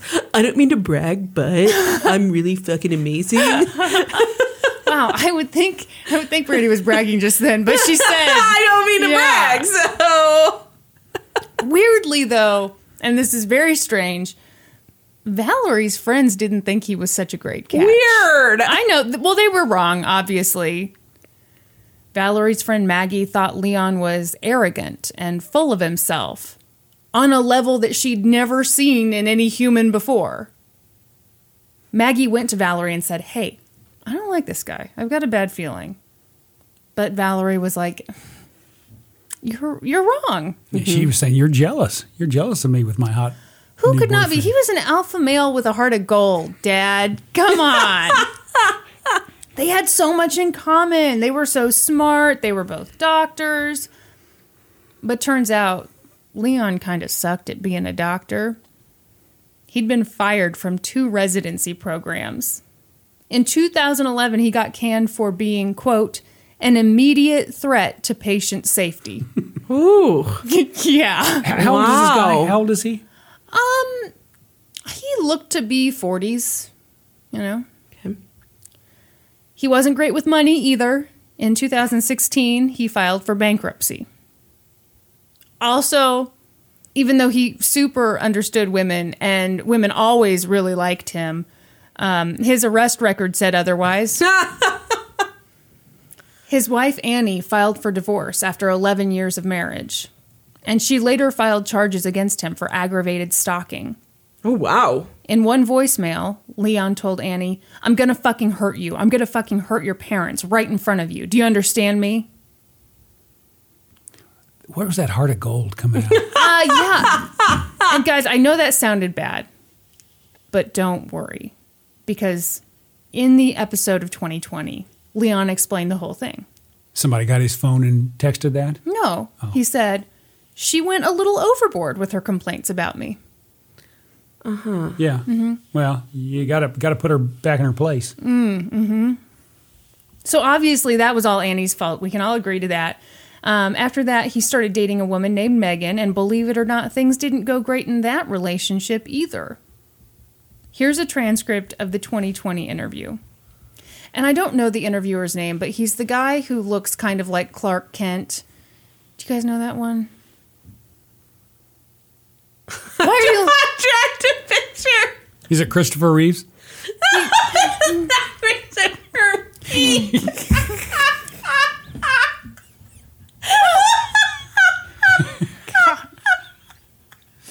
No, he's like he's like the super handsome guy who knows he's super handsome. I just I just love the way Brandy she'll take a joke that I thought was like moderately funny, and she, we're, we're what Uh-huh. This 30, is- 30 seconds later she's still laughing so hard she can't speak. This is why I think I'm so funny when really I'm not. Oh man. Here's the transcript. Interviewer. According to the police report, you busted her lip when you put a hand on her. Leon. Um, okay, um, that's true. I never put a hand on her. We were fighting. I probably shouldn't have put my hand even near her face. I didn't touch her in any way. I was simply trying to calm her, but she bit my hand, and at that time, she bit her own lip, and subsequently, that charge has been dropped because there was no evidence. Okay. So it's true that those charges were dropped. Megan was done with Leon. She said, she basically dumped him and was like, hey, okay, leave me alone. Yeah. Go away forever. Hey, can I can I throw something else in here? Uh, His Sure. his explanation of that uh, biting of the lip and everything reminds me of when Homer Simpson said he wasn't going to eat the sandwich; he was just going to be chomping his jaw up and down. and if the sandwich came toward his lips, he wouldn't actually be eating it; he would just be a victim of the sandwich. That's true. I think that's what happened to him. So she said, leave me alone, but he didn't. He called her, he emailed her, he texted her, he hid in the bushes outside her job. Now that's stalking. So in the 2020, 2020, 2020 episode. they were like, "You hid outside in the bushes," and he was like, "Ugh, "There aren't even bushes out there." and it's like that's your defense. I was looking at her windows, but there weren't even bushes. You know, the, the people who want to go on camera and talk about the st- bad stuff they've done, I mean, they're attention whores or there's some kind of problem because they never come off, they come off worse after the fact, but they must think they're going to kick butt in that Oh interview. yeah, I think they 100% believe that they're going to convince everybody that they're being 100% 100% truthful and get sympathy. Or is it possible they just want the, they can't, they can't stay away from the attention? I mean, that's, yeah, but I think it, I think part of it is because the, They think that people will fall in love with Yes. them if they can just get yeah, out. get in they're front of so them. charming. Yeah. Here's the thing, though, about this is that at the end you will see that Leon really is a good guy. oh, wow. You're full of shit. it's leading You're that way. such a no, liar. No, Brandy, Brandy, Brady, did you hear? There's not even bushes out there. So you tell me who's guilty of stalking. I'm I'm disappointed. Brandy's not. She's she's coming down against this guy. Yeah. And I I think he's got the heart of gold. So go Yeah, ahead, go alpha ahead, Chris. I male, want to I heart of want to hear gold. more heart of gold stories. It's like she doesn't respect alpha males. I know. So Leon also had a perfectly reasonable explanation for this one too. Megan was lying. She was full of crap. Mm-hmm. So to sum things up, Leon is in love with Valerie. He moved in with her right away. Life is good, except for the fact that he is the victim of Megan's lies. Ah, yes. Things are looking good for him. Peanut didn't care for that at all. No, she got the big sigh on Peanut's that one. on my side. The thing is, he's got this stalking charge looming over his head, and Texas won't grant you a, me- a medical license if you've got a felony on your record. so he's like, oh no, if I get convicted, how am I going to be a practicing doctor? And I'm such a great doctor, not at all a threat to patient safety. No. Then it hit him. the solution. Kill Megan. Yeah. yeah. No Megan, no felony. Yeah. Well, if you've already got one felony, what's another one?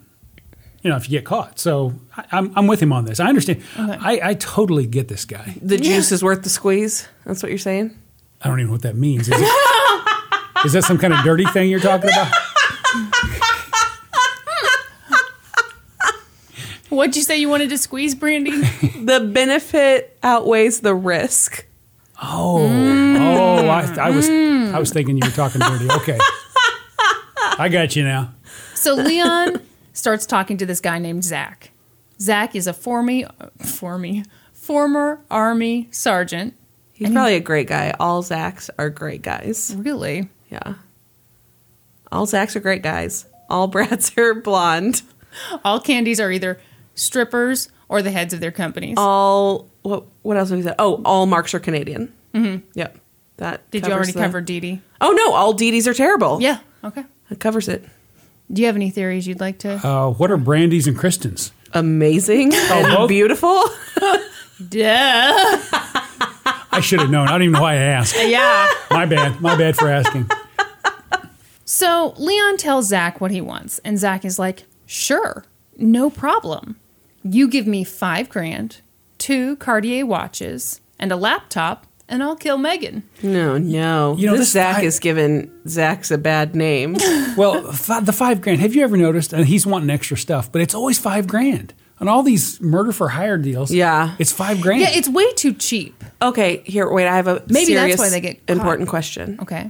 Is it Zach with an H? So that's probably. Mm-hmm. I bet that's it. I don't know how he spells his Mm-hmm. name because I pay no attention to the spelling since, Yeah. you know, I feel like I'm never going to. Yeah. you ask. Yeah. You think Except it's for weird right if somebody now. would ask how you spell Zach? Yeah. Well, Zach is- with a K is awesome. So Mm. Zach with a K. That's that's the wrong spelling though. that's the correct spelling if you ask Zach. Well, and the other way is Zachary. Can't argue with that. that's for people who can't read good. So easy peasy, lemon squeezy. Yeah. Five grand, two watches, a laptop. Excellent. Bada bing, bada boom, murder. Leon is like, sure. He gives Zach all that stuff. But Zach, possibly with an H, did not honor the terms of their agreement. what? What, did, did they have this in writing? Because I, I had kind of feeling I got Judge to put this Judy. in writing. Hmm. What's that? It was in writing. They could take it to Judge Judy. yeah, yeah. Judge Judy will And deal Judge with Drew that. says, go murder that woman now. Um, so he took all the money and all that stuff, but he didn't kill anybody. Uh-huh. Leon was pissed. He's like, I have to find Zach. And I bet you I will because I'm great at stalking. only when there's bushes. His first stop was Kabosh bail bonding. Hmm. He goes to the owner, Michael Kabosh. By the way, on the sign, the S is a dollar sign. Oh, I like Just that. so you know. Wait a minute, that's a real last name, Kabosh. Come Mm-hmm. Yeah. on. Oh, I'm not buying it. Well, I mean, he looks like Santa Claus and he owns a bail bonding thing. I it, Okay, I don't know what to tell you. okay. All right. So Michael Kabosh was the head of, was the guy who bailed Leon out of jail when he was arrested on that stalking charge. Who's is that your? Yeah, I'm guessing it's your father's iPad. Okay, we need to get that out of here because it keeps dinging. oh yeah, that I just put it in your sweatshirt there. That'll take care of it. Boy, these these guest people. He just leaves and doesn't come back. Like I don't have to put up with this. I'm not sure this is going to be worth the two thousand dollar fee. You're right on the border right now. I'm going to charge you an extra thousand if you give me any more trouble. Oh, wow. Will you accept two watches and a laptop instead?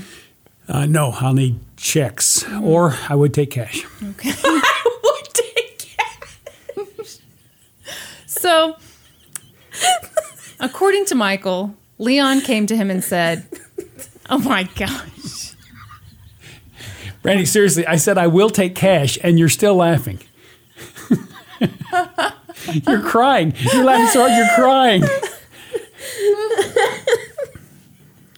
want me to, you want me to say it and see if Brandy, Brandy can not laugh this time? Let's let's hear. Well, I'd like checks, but I will take cash. Oh, she's still. You could tell she didn't want to laugh too.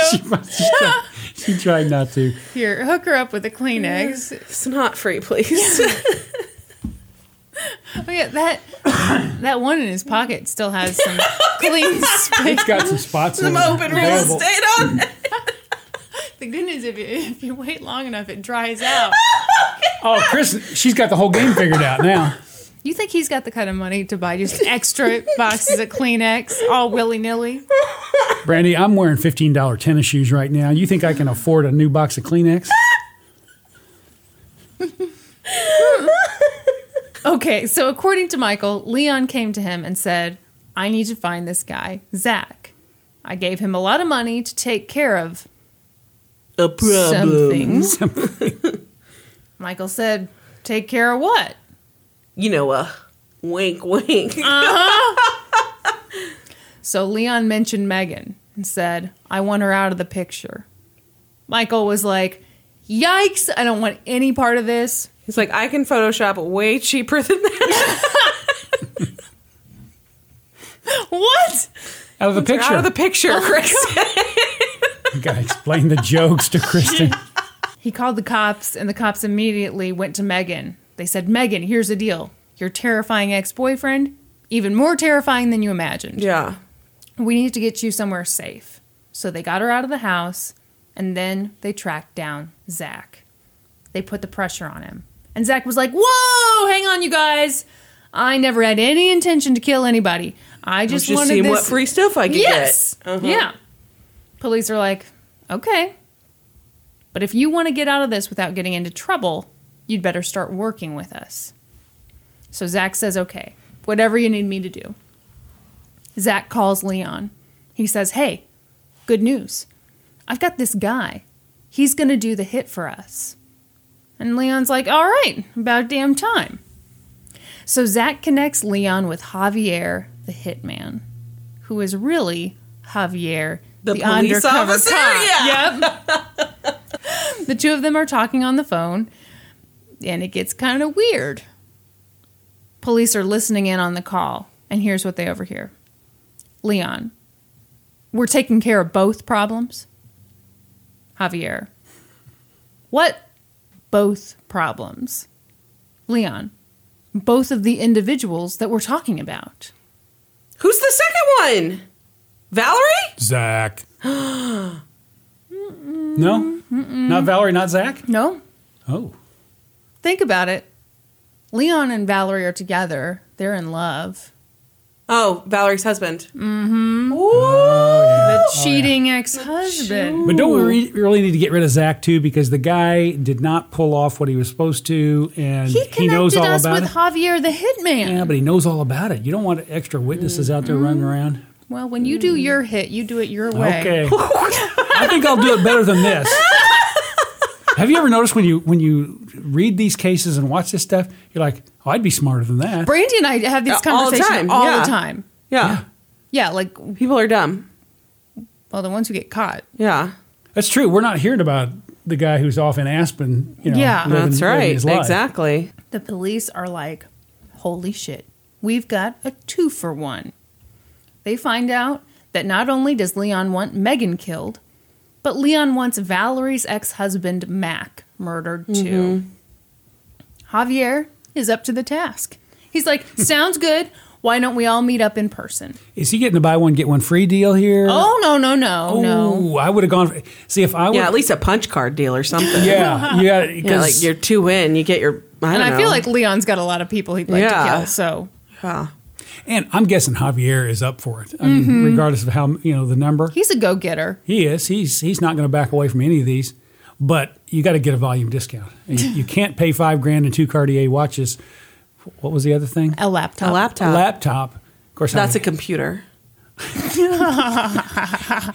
you know I've got one of those Commodore 360s, and it's working fine. I bought it 36 years ago at Costco.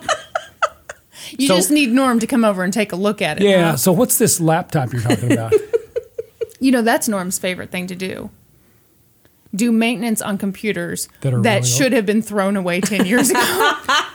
Well, see, here's I'm looking at this table, and Brandy's got this nice laptop. Kristen, you got a nice laptop. I've got like eight pieces of paper in front of me, so I am low tech, and not even regular. You got legal size legal paper. size. It's because I did a legal case, you know, the paralegal and the lawyer. I wanted legal size paper. he sprung for the nice notebook for us. Yeah.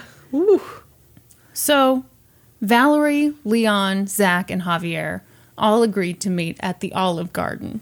Why are all of your cases at restaurants? I love it. I love it so much. They're gonna plan a murder at Olive Garden.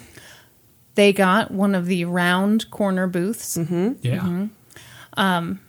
2020 had a good time with this. They were like, and they ordered something not on the menu. so they're chit chatting over the breadsticks and the bottomless salads. And Leon says, Sounds Oh, so good. See, I don't like Olive Garden. I only like the breadsticks and the salad. I don't Oh. like the food. So you just go there quickly, You can arrange do the that hit. for lunch, and arrange a hit, Mm-hmm. breadsticks, salad, and you're out. What about spaghetti and meatballs? No. They Mm-hmm. don't salt their pasta. Oh my God, Well, no, that's that's that's a big. thing. That's a Is that a thing? Well, you got to when you put pasta in the pan to boil, you've got to put salt in the water. What happens if you don't? It's bland. I don't like salty stuff. I've never done that ever. You can't be trusted. You also don't like mayo in your dips I don't. or avocado. Oh. I don't. Brandy, Or- are you a good cook or not? Yeah. Okay, but you just didn't know about the salty pasta thing. I don't like salty, so I, I don't put salt on anything. Okay, Good a cook is she if she's not salty?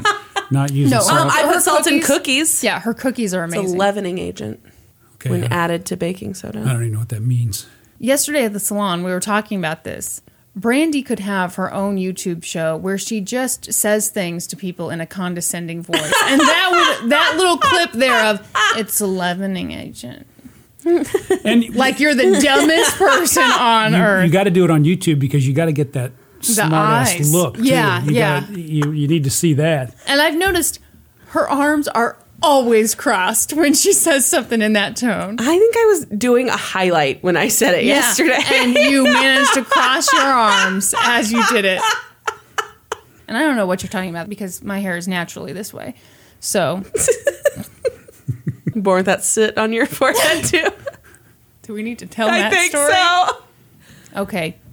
So yesterday, I got my hair done at Brandy's salon, and anytime you do my hair, like when I go out that night, everybody's like, "Ooh, wow!" Oh, because you know you do like the curls, you do the style, you know, and it just looks awesome. So last night, the thing I had to do after I got my hair done was go pick up my niece and take her to skating practice. And I noticed that the whole time, like people were looking at me and kind of smiling at me. And I thought it was because I was so good looking. Yeah. And my hair was so beautiful that they were like, who is this woman? Yeah. I was just feeling feeling great. Yeah. Your feet practically don't touch the ground anymore because you're like floating on sunshine. I went, you know, we got her paid up for the next round of classes, took her home. I was getting Allie ready for bed, and she goes, What's that on your face? And I was like, What do you what do you mean? So I went into the mirror, looked in the mirror, and there was like black soot all over my forehead and like down by my eye. It looked kind of like Mike Tyson's face tattoo. Except all smudgy. except all smudgy. So I was, I grabbed a washcloth. I was like, oh my gosh. And I was like, Allie, how long have I had that on my face? And she goes, um, I noticed it in the car. I was like, oh, okay. And while I was skating. and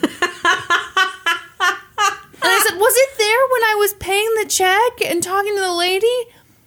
Yeah. And I started laughing. I said, Allie, why didn't you say anything? And she just started laughing. so it turns out people were not looking at me thinking I was super hot. they they might they still might have. We don't know that, but they were also Most looking likely at you looking at for the soot on your face. Yes. Yeah. Well, That's the plot twist in that story. Kristen, you could you could take it in a positive way and say they were looking at both and they were wondering why does such a beautiful young woman have soot on her face? That's exactly what they were thinking. Okay. Thank Okay. you, Dad. Yeah, Yeah. definitely. Uh, so they're chit chatting. And Oh. I wonder what amazing person does her hair. No, no one was thinking that. They were thinking she's got to be born with it. The soot and the curls in her Maybe hair. she's born with it. Maybe it's Brandy. so they all show up to the Olive Garden. yeah. Are you ready for a genius move? Yeah. Let me just ask. You're showing up to arrange for someone to be murdered. Yeah. What do you wear to that meeting? I'd wear all black, um, black outfit, black stocking cap, dark glasses, Yeah. and maybe smudge some soot on my face. Yeah. Disguise. That's what I'd, I'd be. I'd be incognito. You- Ble- you want to blend in. That's not a great idea because you really want to blend in. no one's gonna. I mean, I don't usually wear that, so they're gonna see me the next day someplace, and they're gonna say, "That's no, that's not the guy who was there. that guy was all soot faced, and he had a black stocking cap and the sunglasses." Oh, okay. No, they're not gonna. uh, Yeah. it's, it's a totally great idea I have. Okay. Okay. I I think you just want to blend in. You want to wear. So would you get rid of the blue in your hair for this occasion, Brandy? Ooh, Brandy's wearing. Got the I blue. would put my hair in a bun and hide the blue. Oh, that's a good idea. You Mm-hmm. can strategically place it in a bun and you won't see it. Hmm. Hey, Brandy, could you do the blue hair for me? Could you blue hair me? Uh, Yeah. I can grow it out a little bit if I, I mean, need you'd to. have to grow it out a little bit. that body wash is going to strip it right out. it doesn't stay. What? now when you're washing your hair with zest. Well, what do you wash your hair with that keeps the blue? Color safe shampoo. Uh, You're gonna make me buy something? No, forget it. I'm out. This is gonna cost him money. I'm out. I just told you how I spend zero money. I bet it's been 15 years I've spent no money on hair, and now you're got you've got me getting blue hair. You're not gonna do that for free either, are you? No. I think when you Work for have free. no hair, you don't have to tell people you spend, Spent no, money on hair. Well, I just got to brag though. you got to let people know because some people would they'd have hair like this and they would actually pay for somebody to cut it. Yeah. My lovely wife Sherry cuts my Yeah. own hair because it Cuts my own cuts my hair. Cuts my own hair. How do you say it? Cuts my, hair. Hair. Yeah. It's not her own hair. She cuts my own hair. I'm sticking with that. So she cuts my hair and does a wonderful job, by the way. She just has to do a one guard all over. Oh, she's not. Mom's not getting the respect from Brandy that she deserves. Brandon, are for you saying the- this is easy? Yes. Well, okay, what would you charge me? To Oh, cut my- $18. Oh well, it's not easy then if you're charging eighteen bucks. I'm I'm pleased that Sherry is able to cut my hair for free. Yeah. She has rarely charged me, Yeah. and our, our granddaughter helps sometimes, and I get uh, no charge there either. That's good. Does she let you know when you've got stuff all over your face? She would probably not let me walk around in public with a big black smudge on my face. That's true love. Okay, Okay. back to it. So we've established what we would wear. Yeah. For a hit, Valerie went in a slightly different direction. You guys wanted to go disguise route. You guys wanted to blend in. Valerie wore her scrubs with her lab coat that said her name on Oh, it. for fuck's sake. I mean, oh, for sexy, Sexy time's time's sake. gross. so they're chit chatting, and Leon says, Hey, I've got an idea. When you kill Megan, why don't you inject her with potassium chloride? Eventually, Leon and Zach step out for a smoke break. Valerie and Javier are alone at the table, and Javier says to her, Are you sure you want to do this? And she said, I have no other choice. He's going to take my baby from me. She was worried Mac might get sole custody. So she had no choice. That that would keep that from happening. I've got to admit, it's good logic there. You would keep it from happening. I think you got to be a little more subtle when you're. Yeah. yeah. Okay. So Javier says, okay, but that'll be 10 grand. And Valerie says, that's fine. But here's the thing my divorce was super expensive. Can you put me on an installment plan? Payment. I don't think hitmen take payment plans. this one does. The Fake good ones ones do. do. That's because he's fake. No, no, the good ones do. No. The good ones do. Yeah, they'll put you on the uh, what one month? Uh, no, I mean No interest. one year- Thirty-six month. No interest. No interest. Yeah. yeah. It's like a Nebraska. Nebraska furniture mark card. Now, if they start trying to charge you interest, I, I say no, no, we're yeah, not. that's where we're I not- draw the line. Yeah, we're not Yeah. doing we're not doing interest. Yeah. So police are like, this is excellent. We have all of this recorded. We've got some video. Fantastic. Next, they go to Mac and Megan. They're like, you guys, your exes are dirt bags, and now we need you to pose for a photo shoot. Fake, fake dead. yes. Oh, nice. So Megan and Mac are like, all right. So it starts with Mac. He poses in his car with his face against the steering wheel. So he's smooshed up against it. There's pig's blood dribbling down from his head. Like it's carrying? He's got his sunglasses on. Then they took one of him just lying in the grass with blood at the back of his head, you know, like he'd been hit by a bullet. Mm-hmm. Megan got the more dramatic photo shoot. I feel like maybe she was the better actor of the two of them. probably. They put her in what looked to be from the photo like a dirty storage unit. And they had her on a chair with her hands zip tied in front of her, duct tape across the, the mouth. And I guess during this, she got kind of emotional. So she really was crying in the photo shoot. Yeah, I could see getting emotional during that. Well, yeah, because you're like, Yeah. this, I'm doing Could this have because happened. my t- ex is trying to have me murdered. yeah. Yeah.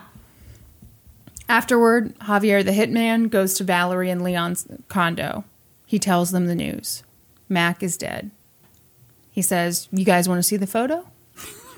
and they're like, "No, no, no, we're good." And Leon gives Javier eighteen hundred dollars. You know, part of the Installment installment. plan. Mhm. A little while later, Javier is like, "Hey, now Megan's dead." Leon took the news real well. Police were like, "Man, this was kind of fun." But you know what would be even more fun? What if we went to Valerie and Leon's condo and gave them a death notice? We could record the whole thing on our body cams. Oh, that's a great idea. They showed footage of this. It is amazing. so police sent like their best actors to the condo. Yes. And you know, like they knock on the door, and you can tell it's late at night.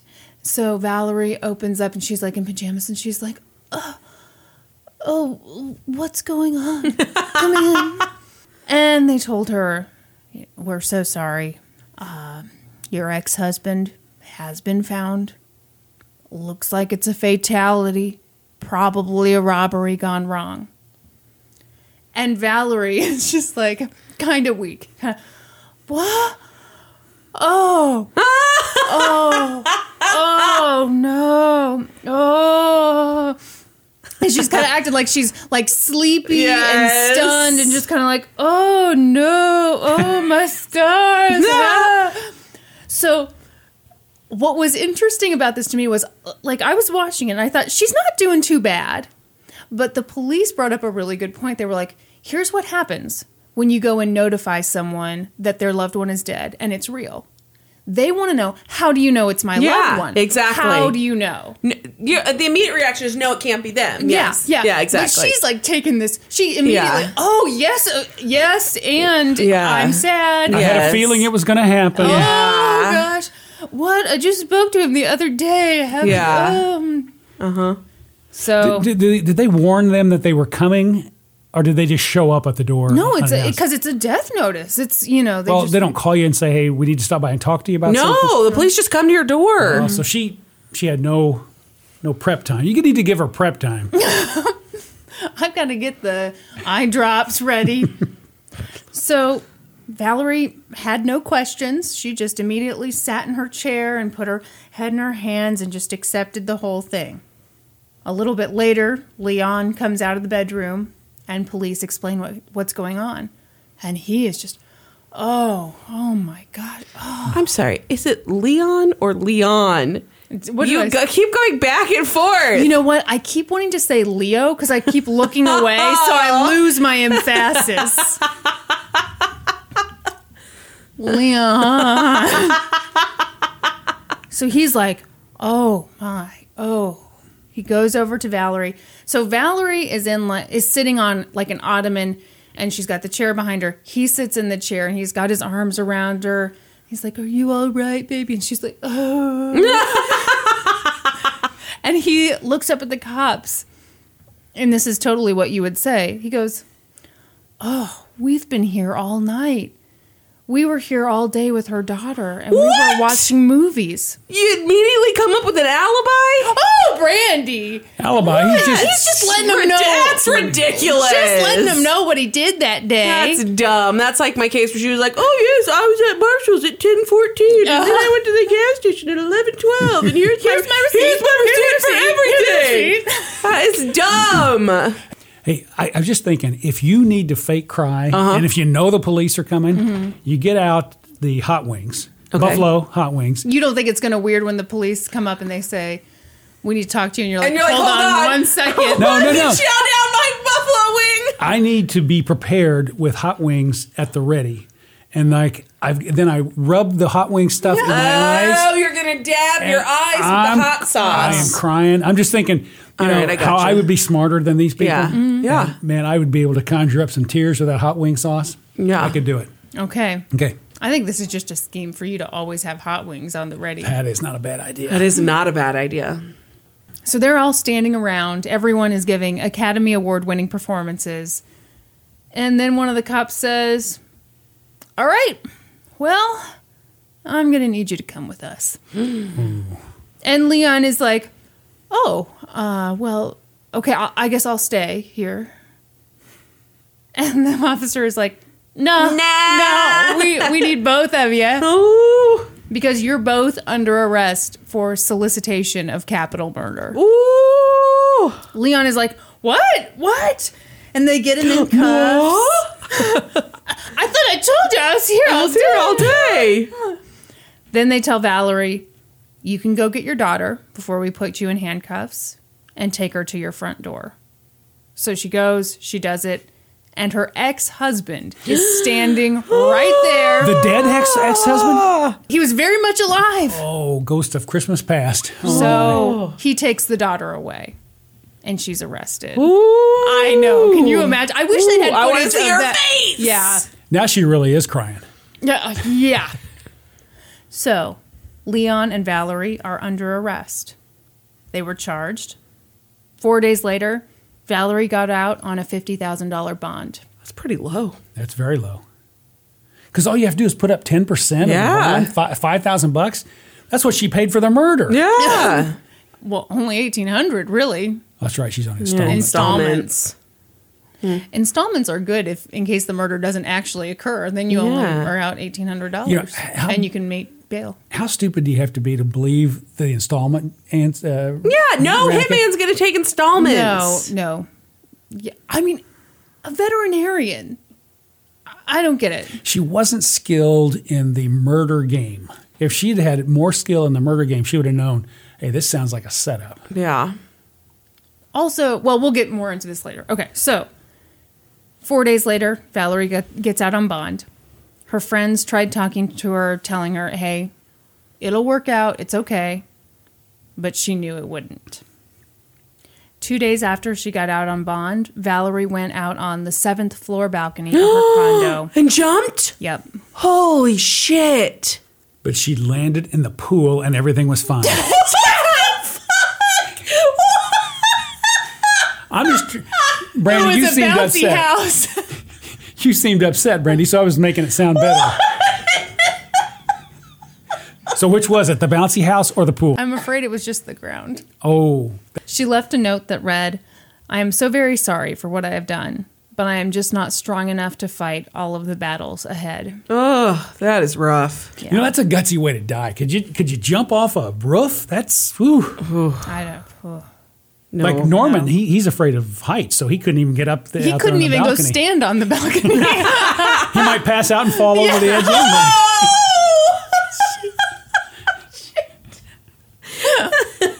Would you make these jokes at his funeral?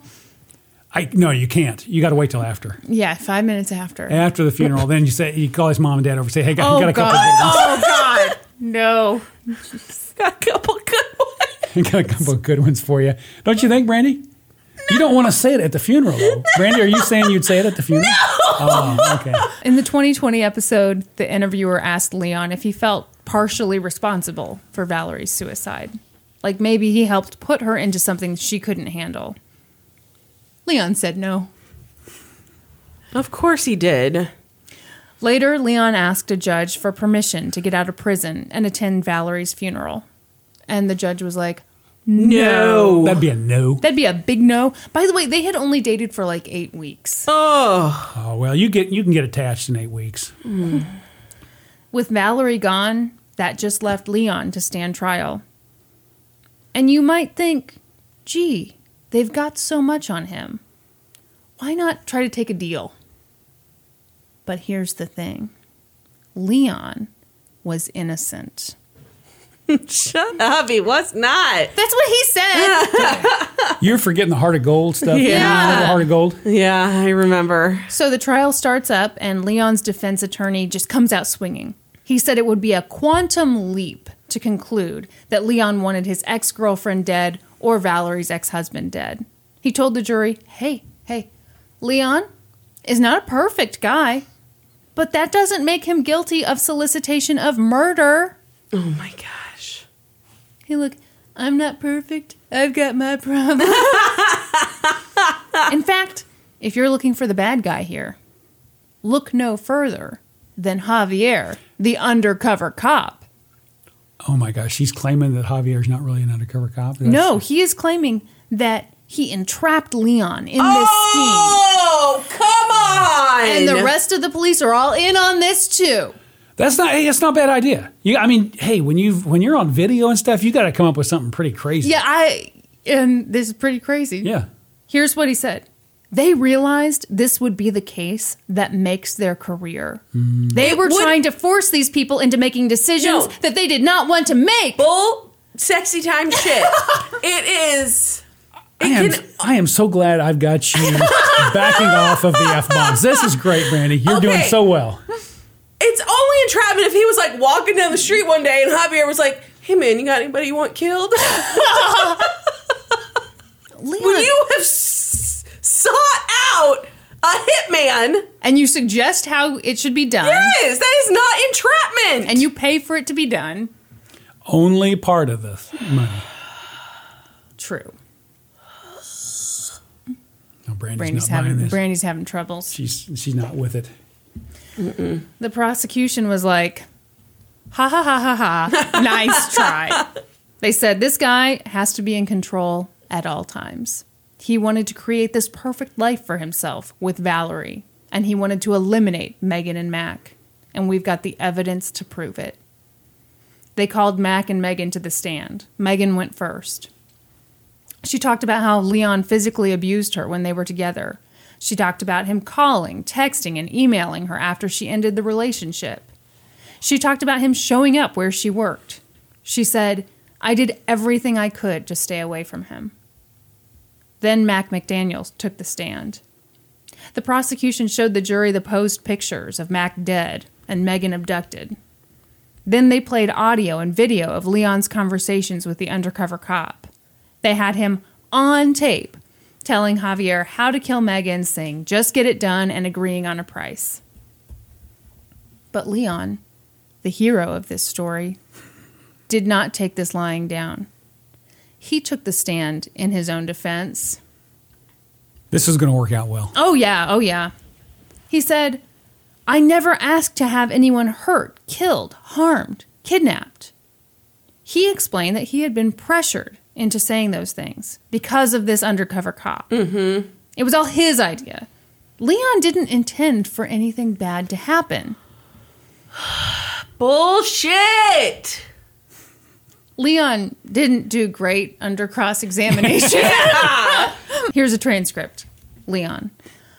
I was just having a conversation about possible scenarios. I wasn't giving him any directions. Prosecutor. Did you not want anyone hurt when you said inject her with potassium chloride, stop her heart, untraceable? Leon. I said that was something you could do. I didn't say that for him to do that.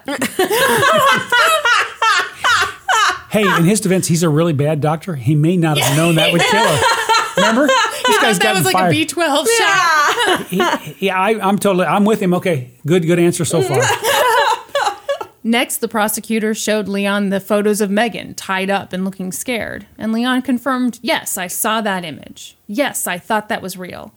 And the prosecutor said, Okay. But you never said, Whoop, time out, stop, this has gone too far, I don't want any part of this. She said, You never said that, did you? And Leon goes, Not those exact words, I did not after Leon got off the stand and all the arguments were finished up, the judge let the jury go for the night and Leon went back to prison.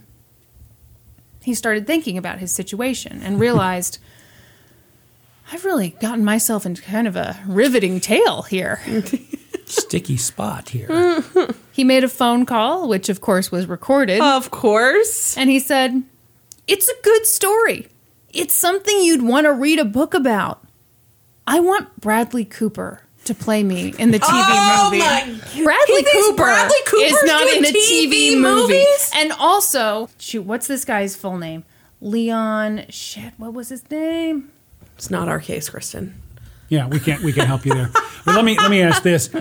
While you're looking that up, Kristen, Mm-hmm. uh, Bradley Cooper. I am not up with the current movie stars. don't Is this worry. guy? This guy. Oh, He's probably going to be nominated for an Oscar this year Well, for I'm Star sorry. Is Born. He's asking how hot. Oh, is he's he is he very good looking? good-looking, Okay, yes. so that's that's why Leon Yeah. wants him, right? Yeah. I mean, you don't. Okay, here's what we're gonna do. I've got. I'm pulling up a photo of Leon Jacob. You pull up a photo of Bradley Cooper. Got it. We're gonna show my dad Okay. what we're dealing with. What about pull up a photo of Jason Alexander? Maybe he ought, is should he should he actually play? Oh, hold on, hold on. I want to do this at the same time. I tell you what, the tension in this room right now is almost unbearable. I, I'm, I'm excited. Okay, are you ready? Okay, so One, two, three. So no, I, here I'm going to be honest with you. Obviously, Bradley Cooper's a better looking guy. Yeah. but you got a bad shot here. You got a mug shot. The guy's hair's a mess. You give him a good haircut, clean him up a little bit. I think he. you can yeah. see why Valerie fell for him so I, hard. you know, this Bradley Cooper, he looks a lot like me. oh God. And uh, I could see, actually, if I ever got into this, I think Bradley Cooper would play me. Also.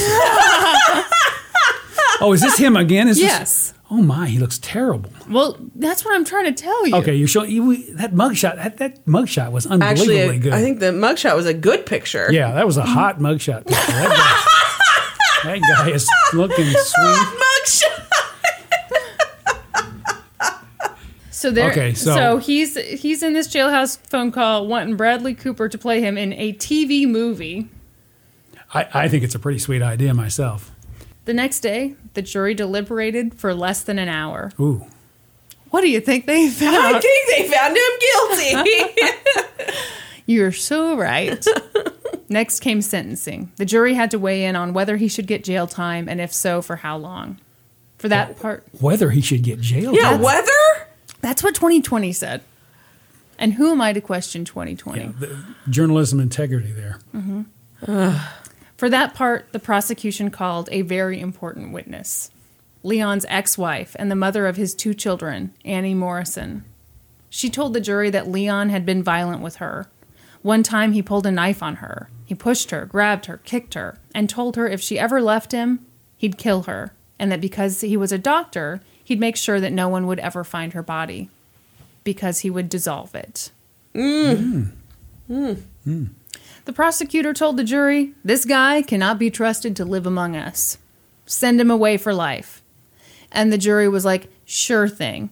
And they did just that. They sentenced him to life in prison. Right before Leon was taken away. Well, thank goodness she made it sound like he was going to get off with like a slap on the wrist and probation. they said, Get out of here, talk to Bradley Cooper, see if you can make this work. We'd all love to tune in to the I got really Lifetime movie. nervous there. Why is he shooting for a TV movie? Shouldn't he shoot for the big screen on this? I think so. Yeah, that's he's, Yeah. he's his expectations are too low. Megan was given the opportunity to speak before Leon was taken away.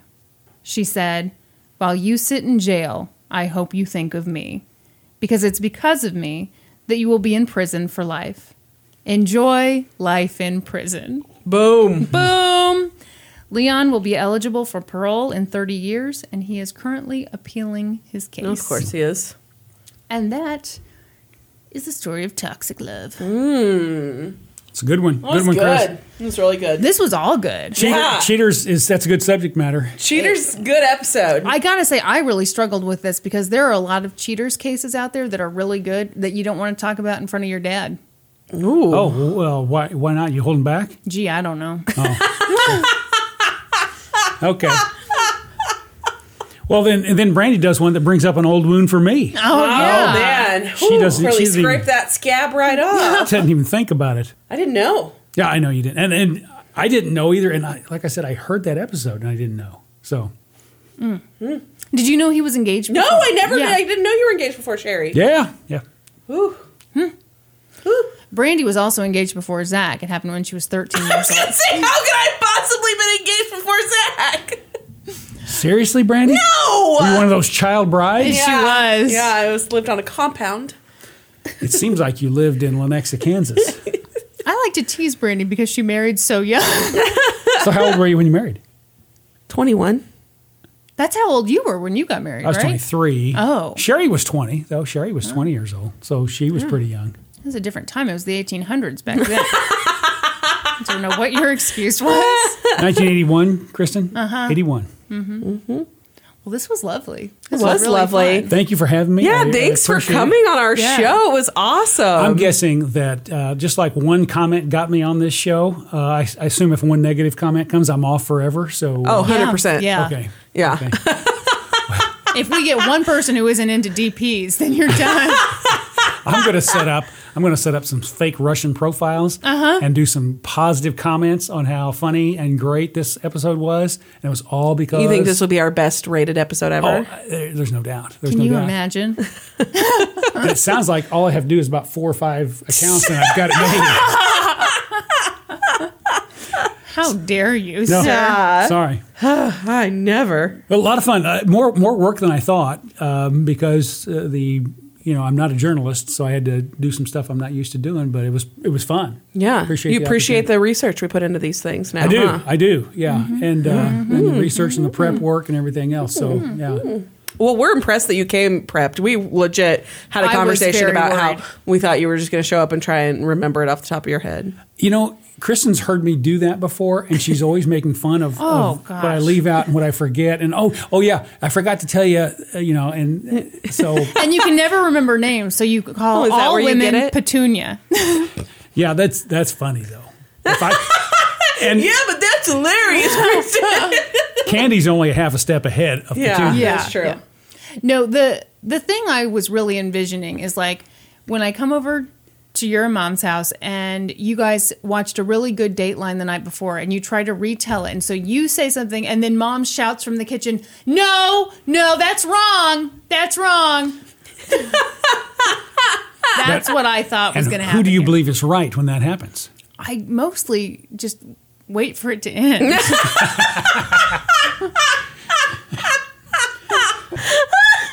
Is it true that you have the best parents ever? it's true. Okay, It's okay. true. Just as long as you can admit that. You got some good parents. Yeah, I had the privilege of spending a lot of time around your parents growing up. So much time. Yeah. Yeah, yeah. So, were you guys in the same class in uh, fourth grade? Not till fifth grade. That's when we became really good Yeah. friends. Is fifth Okay. grade. Yeah. Yeah. So I remember, I remember Randy coming over. I remember taking you guys out uh, trick or treating, probably fifth grade, Mm. Mm-hmm. Yep. and uh, you guys running all over the neighborhood. Getting What's the- your favorite Brandy sto- story from growing up? Because I mean, we went camping together. You were at our house all the time. Do you have a favorite Brandy story? I don't remember anything really. I wanted to it's think a of something really negative and Constant funny. Delight, right? you were a constant delight. Um, That is true. You were fun. you were fun to have around, Brandy. That's for sure. Mm-hmm. Thank you. I That's for sure. appreciate it. Uh, as were all of Kristen's friends. Yeah. Yeah. Yeah. you didn't like all my friends. oh, let's not go down. Let's not tick down a list. here. Oh. Oh, If you had to put like an order, like where I would fall on the list. Oh, Brandy, you- you're number one. Thank you. I Yeah, appreciate there's it. no doubt. And it's really not even close. I Uh-huh. mean, you had some good friends, but you know, Brandy, ob- And, obviously. I number mean, to one. be fair to everyone else, I probably spent the most time there out of any of the any of the friends.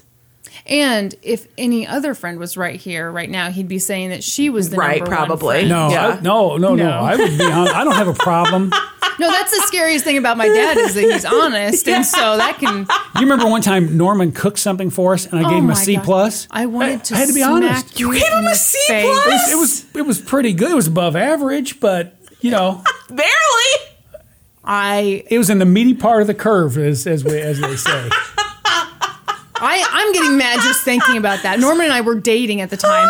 Norman made dinner for everyone, It's a C plus. and we're all thanking Norman. And my dad, well, I gotta say, Norman, I got a C plus on this chicken. Like, Does that sound like me? What she just did? Does that sound at all like Uh, me? yeah. Let Mm-hmm. Well, me tell what- what let me was tell our there? listeners a story about what happened the last time that I had dinner with you. oh, Okay. good, Okay. yeah. We came out to your house, Zach and I, and Kristen and Norm, and you and Sherry. And Sherry made us this delicious dinner. It was great. It was. I think she made us chili. It was wonderful. We're sitting there. Dinner's over. We're all having some dessert. We had it was like a berry cobbler. It was so good, and we all had some berry cobbler, vanilla ice cream. You did not partake in the berry cobbler. Okay. You instead had some kind of chocolate ice cream. Very possible. So you get out your carton of chocolate ice cream, you put some in your bowl, you put it away, you ate that chocolate ice cream, Yeah. and then you decided you were going to get some more. Yeah. So you went and got your chocolate ice cream out again, and you used the spoon that you'd been eating with to dip it out of the carton. Sherry about leapt across the table at you. Now, in, in, in my defense, Brandy, in my defense, I am the only one. So, so we're empty nesters, if you didn't know. And so I'm the only one in the house that eats chocolate ice cream. Okay, So- but hold on. When other people are there, first of all, you offer people some of what you're eating. No, n- nobody's getting my chocolate ice cream. And Sherry said, Gosh, I hope no one else wanted any chocolate ice cream. and then your excuse was, We only have one ice cream scoop and it's got vanilla ice cream on it. I, that was, that's a good excuse. I, I hadn't thought of that. However, I like the I'm the only one who eats the chocolate ice cream. Because Yeah. who puts chocolate ice cream on berry cobbler? who are who are No you to one. judge? If somebody wanted to come over and have some of that chocolate ice cream, Okay. I, not your call. you know, instead of me worrying about being bragged on a lot, I should have worried more about stories being told that were attempting to portray me in a negative light. You know, you're like Leon. You're just dodging, these Dodging, bullets. yeah. You got an excuse for everything. and I'm going to be on the phone with Bradley Cooper after this episode. Daryl, seriously, thank you so much for coming on the show. yeah. It was really, really a fun episode. Glad to do it. Glad to do it. Can't wait for all the positive feedback from Oh, the yeah. Uh-huh. podcast listeners. Yeah. Uh, thank you so much for inviting me. I appreciate it. All right, ladies and gentlemen, if you haven't already, join us on Facebook. We're on Instagram. We're on Twitter. Find us there. Head on over to iTunes. Leave us a rating. Leave us a review. And then join us next week. When we'll be experts on two whole new topics. Podcast adjourned. And now for a note about our process. I read a bunch of stuff, then regurgitate it all back up in my very limited vocabulary. And I copy and paste from the best sources on the web and sometimes Wikipedia. So, we owe a huge thank you to the real experts. For this episode, I got my info from the Toxic Love episode of 2020. And I got my info from the 48 Hours episode, A Knock at the Door, the New York Times, the Kansas City Star, People Magazine, and Oxygen.com. And I got my information from an episode of Dateline, an episode of Dr. Phil, which I highly recommend, USA Today article by Maggie O'Meara, True Crime Daily Online uh, article by Jason Matero, IdahoNews.com, and the Idaho Statesman, an article by Cynthia Sewell. For a full list of our sources, visit lgtcpodcast.com. Any errors are, of course, ours, but please don't take our word for it. Go read their stuff.